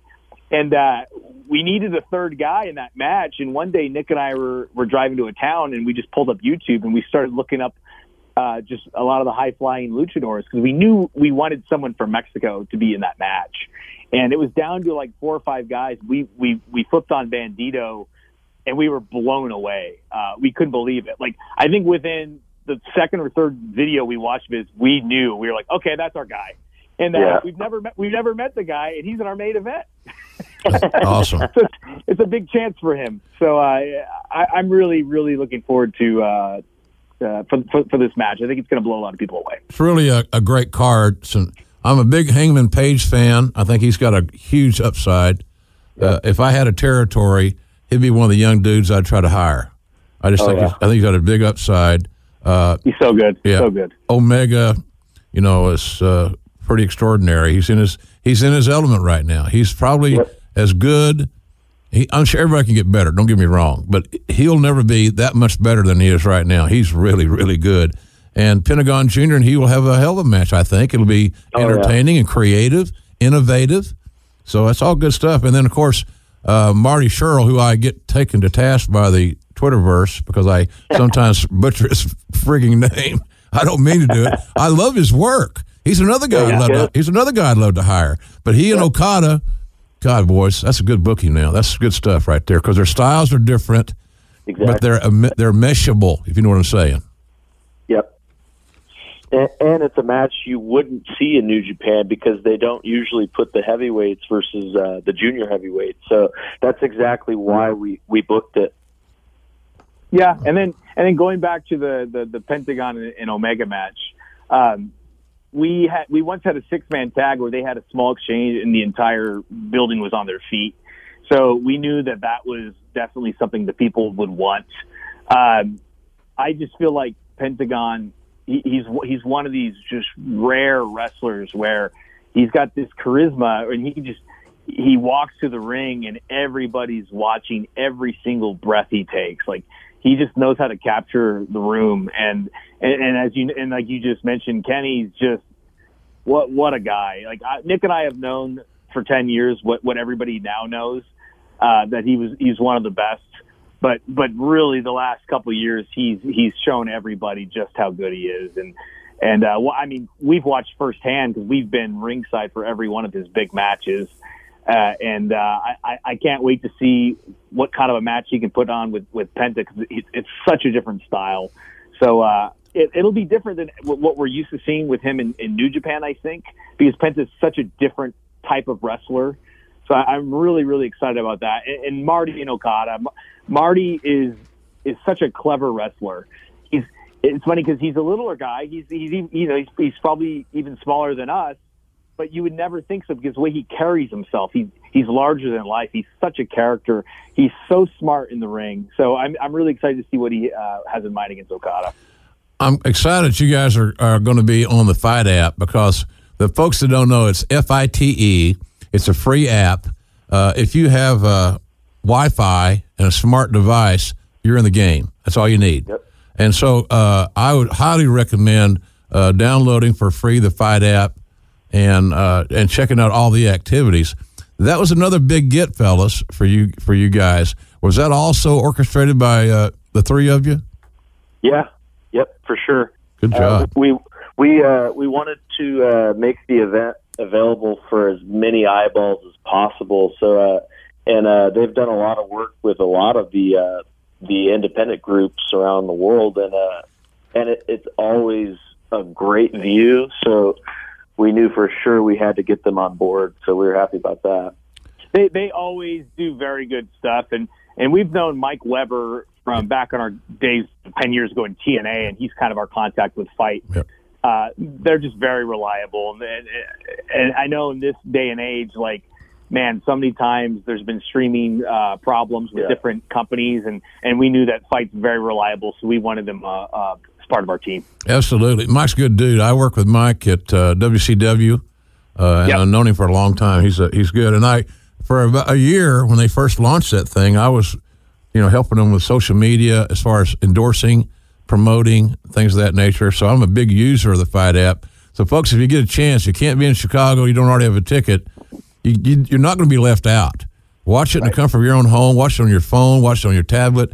All you need is Wi-Fi and a smart device, and you're in the game. And I couldn't uh, encourage you to do more. Hey, I got a kick out of your over-budget battle royal term.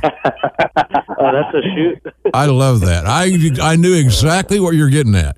You got, you got buddies and you got friends that want to get booked. They want to. They need a payday. Can you get us on the card? And so here's one way of facilitating that for your pals. I love it. Uh, and, and you know what? Uh, It's it's definitely a shoot because, uh, man, are we over budget? You know, it's, Uh, it's funny too because Cody, uh, I think he first put on the All In account that it was a it was a 15 man battle royal. Oops. we are so over the 15 man number now. Like, like as soon as we put the 15 man up, it's like everybody started coming out of the woodwork. And you know what? And a lot of these guys, man, deserving so. It's like you know what? They do deserve a spot on this show. You know what? Yeah. Let's make it a 20 man battle royal. Now I don't even know what the numbers at this point. I, I love it though. Good. It's good. And that shows you guys have got your your peers, your your your the your your road guys, everybody, your your buddies, your friends. You got them at, at, in your in your head as well. It's just not about the thing I've loved about this promotion since the get go. It isn't. It's not about uh, the young bucks and Cody. It's about a lot of people doing a lot of hard work and being on this card. And I think you guys have been remained very objective. This is a this is a hell of a card. This is a big time level card that if I wasn't going to be in Chicago, I would certainly be sitting in front of my TV and, and watching this event on the FITE app. It's just it's too good to pass up. So congratulations on that deal. Uh, Thank you. Hey, uh, I have, have started checking out your uh, YouTube channel, and and I, I you know I and I understand your pro- your you and I get this that you're it's programmed to maybe not my demo because I'm an old dude, uh, but I as a wrestling fan and someone that you know considers himself as somewhat of a student of the game, I enjoy the process. I enjoy how you incorporate. Our, it's, it's like booking. That's all you're doing. Producing is booking. Booking is casting. So you've done a hell of a job. How how'd that idea come about, and how do you guys find time to do the damn thing? Oh man, it, it's uh, it's become pretty stressful. But uh, uh, man, uh, you know what? Uh, we started a YouTube channel years and years ago, probably uh, over a decade ago, and uh, it just didn't catch on. And uh, I think it's man, maybe three years ago now. We uh, we were like, man, you know what? We should try uh, to do another YouTube channel now that uh, more uh, people know us. So uh, we started it, and it, it just started as a uh, just Matt and myself and uh, Kenny doing these short little bits just to try to make ourselves laugh. But it it really did catch on with uh, our fans, and then I I thought of an idea where man maybe we should start doing like a vlog about our travels because that's kind of interesting. So uh, we, we started out doing that, and then it turned into pretty much what you see now, which is storylines mixed with vlogs and everything uh, between uh, that and wrestling, and it's uh, it's caught on, and it, man, it it's helped us huge. It hel- it's helped us big time with a lot of things, and the fans love it. Yeah, I feel like I feel like once the the show started getting really popular, uh, everything changed for us because at first everybody liked us as professional wrestlers. You'd think of the Young Bucks, you go, oh yeah, those guys, I like their matches, they're fun.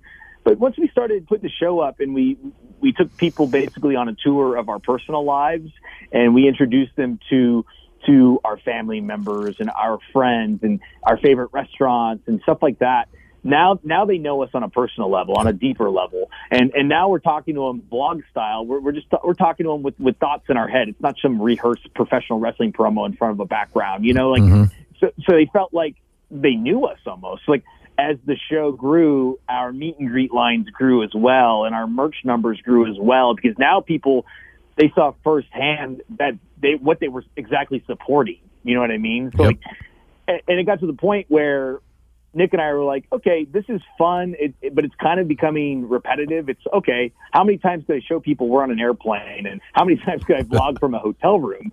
So we started mixing in the idea of of having storyline elements in the show as well. But the way we we would blend it, it would be like for, for one scene, it would be a real life vlog from me and Nick, and then a second later, we're doing a bit. So people started like thinking, wait, what? Which part's real? Which part's fake? It's like they started buying into this stuff. You know what I mean?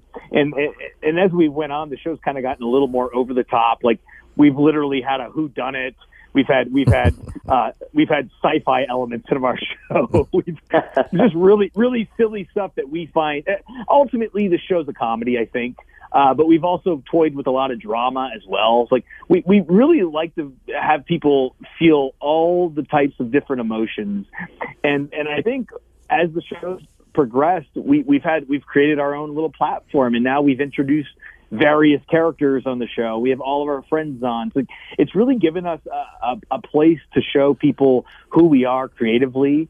And it's so fun because we put it out, you know, usually every Monday or Sunday and every single fan of ours who subscribes, they all watch it at once together. So it's it's almost become like our own version of our Monday Night Raw. You know, Correct. like every everybody watches together. They all gift the thing together on Twitter and kind of like tag the being the elite hashtag along, and everybody watches along. So it's really it- it's been the biggest thing I would say in our career, and it's so funny because now when everybody anybody sees us or runs into us, it's oh, the first thing they say is, "I love your show." It's never, "I like that match you had last week," or "I love this match." It's just, "I love your YouTube show."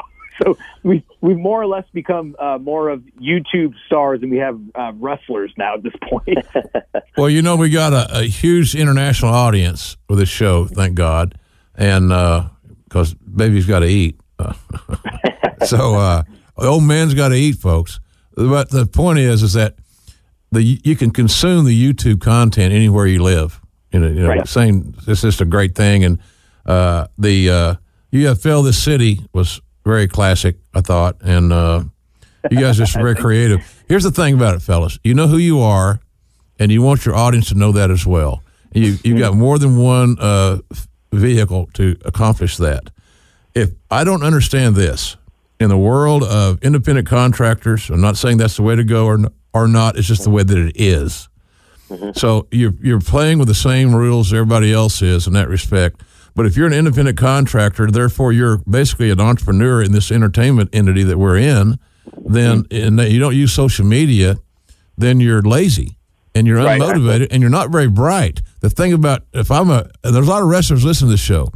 Whether you you like the Young Bucks or you don't, I don't really care. I like them. I think they're the best tag team in the business. But what I do like even more is that entrepreneurial spirit of thinking outside the box and and finding the common ground that you and your audience can stand upon. And that's Right. so important, guys. And as long as you can keep your eye on that prize, there's just no there's no boundaries. There's no ceiling. Yeah, you're right. It's like uh, don't rely on getting over from your promoters or bookers. Get yourself over. Yeah, yeah, and and you know what? We we all have the same tools, so it's not like like any of us have an advantage over the other. Like, like we have the same tools, you know what that tool is? It's it's that it's that phone in, in your pocket. And, and, Yeah. and we, we utilize that thing to the best of our knowledge, you know, like, uh, if, if we have a new t-shirt out, well, I'm putting out a link on Twitter about it. You know what I mean? Like, it's just, it's just within a press of a button and we can all be doing it. And, and, and it's one of those things where even on your days off, you're still essentially, if you're working hard, you're working even on your days off because you're, you're on your social media and you're, and you're putting out free content. And, and it's really, it's just about who's willing to work harder than you. And, and Nick and I haven't really found anybody yet that is willing to work harder than us, and that's why we are where we are right now. It's it's because we don't stop. No, you don't, and that's a that's a great. It's a great attitude. It's refreshing to see it. Uh, so many guys, if they're in a company where they're getting a, a, a nice guaranteed contract, that becomes their number. That becomes their comfort zone. And man, I tell Tal, I used to tell Tal this all the time. You know, don't don't reside too long in your damn comfort zone. Because if Right. you, if you're not growing, what are you doing? Well, you're you're dying. You can't stay status quo in life. It's just Yeah. always ways to get better. Be a better dad, better father, better wrestler. But if you just say, "Oh, oh I don't need to be a better husband," I've already. She's got a nice ring and she's got a Rolex, and, Right. You know, Yep. Yeah. a Benz, you know, whatever. No, that, that's you know, that's, then you just take some woman to the mall and make her happy. I don't get that whole deal. So I, I like what you guys do in that regard. Uh, I enjoy uh, the fact the with the IWGP Tag Team Champions. The, these dudes have been the uh, j- junior champions more times than I can mention. But uh, I enjoy calling your match uh, at Dominion uh, when you guys beat uh, the Bullet Club OG. Oh, that was a good title defense. Uh, when you beat uh, SANADA, was SANADA and Evil, right? Yeah, yeah. Yeah. That, that was a good. Hey, those guys, those cats are good too now. Oh man, yeah, they are. That's They bring the best out of us. Yeah, They're good. You, lo- you gotta love that. So I, I'm uh, proud of what you're doing, fellas, and I would would be remiss if I didn't mention the uh, Alpha Club versus the Bullet Club uh, eh, on the Jericho Cruise. I call it the slobber knocker at sea. I don't think anybody else calls it that. I love it.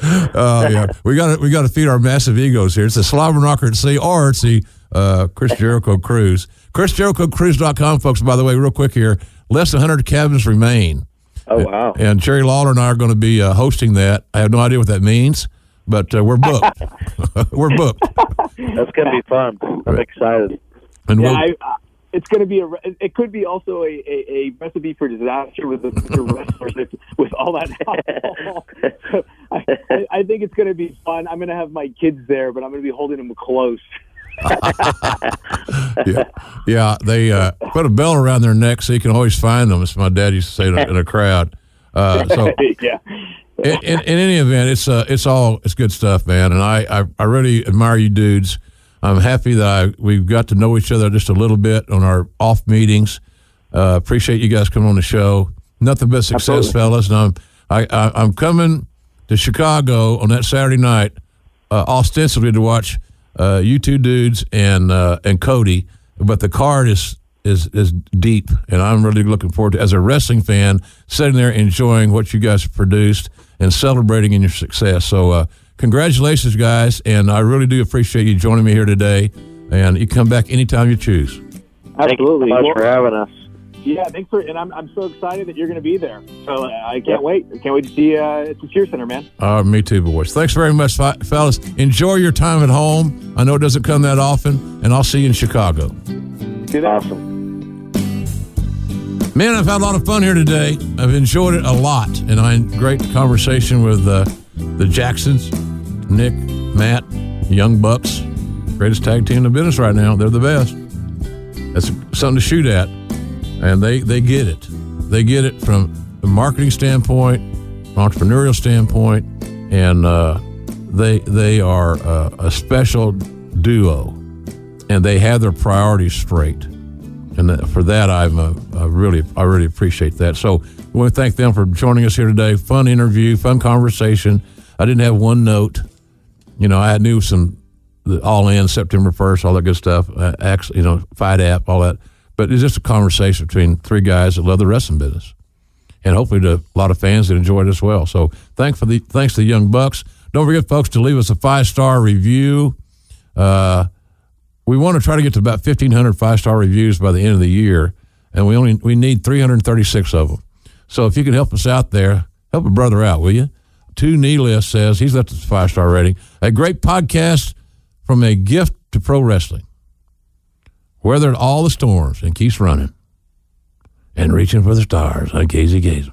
And a lot of broadcasters can learn from this legendary announcer. Well, I don't know about that, but it's nice to hear, and I appreciate it. I'm glad you have confidence in me.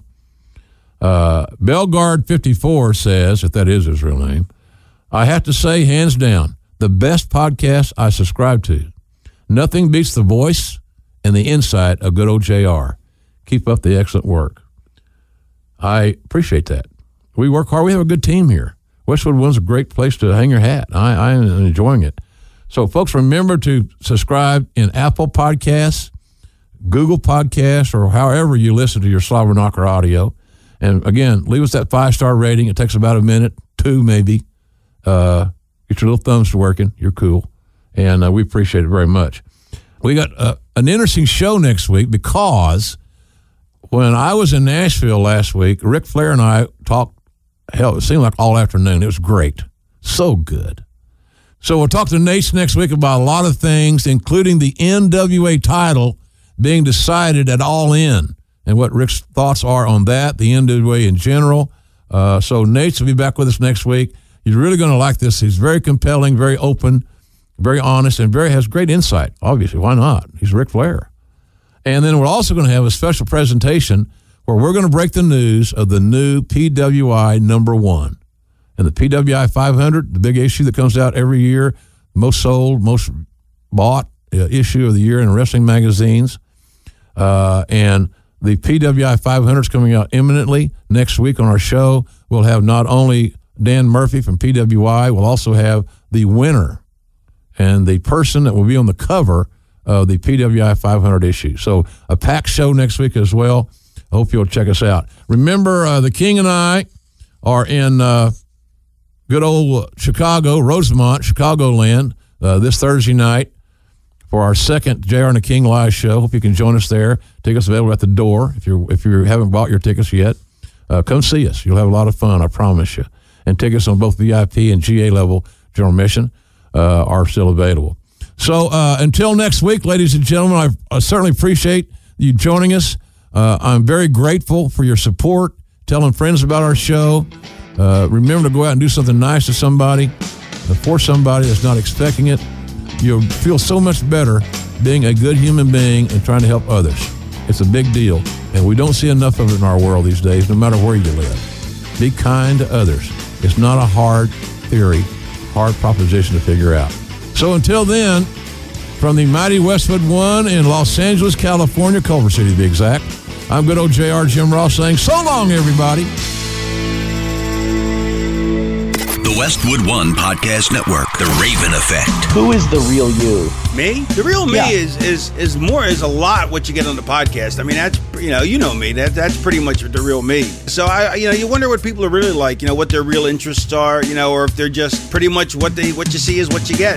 The Raven Effect. Download and subscribe at Apple Podcasts, Google Play, and the Westwood One Podcast app. Free from the Westwood One Podcast Network.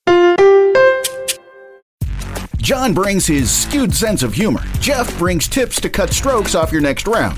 Together, it's those weekend golf guys. They'll pay a lot of money to PXG and Titleist and Callaway and on and on and on, right? How many yards do you think you're going to pick up with that extra driver? I think I can get an extra 5 to 10. What if I give you 15 to 20?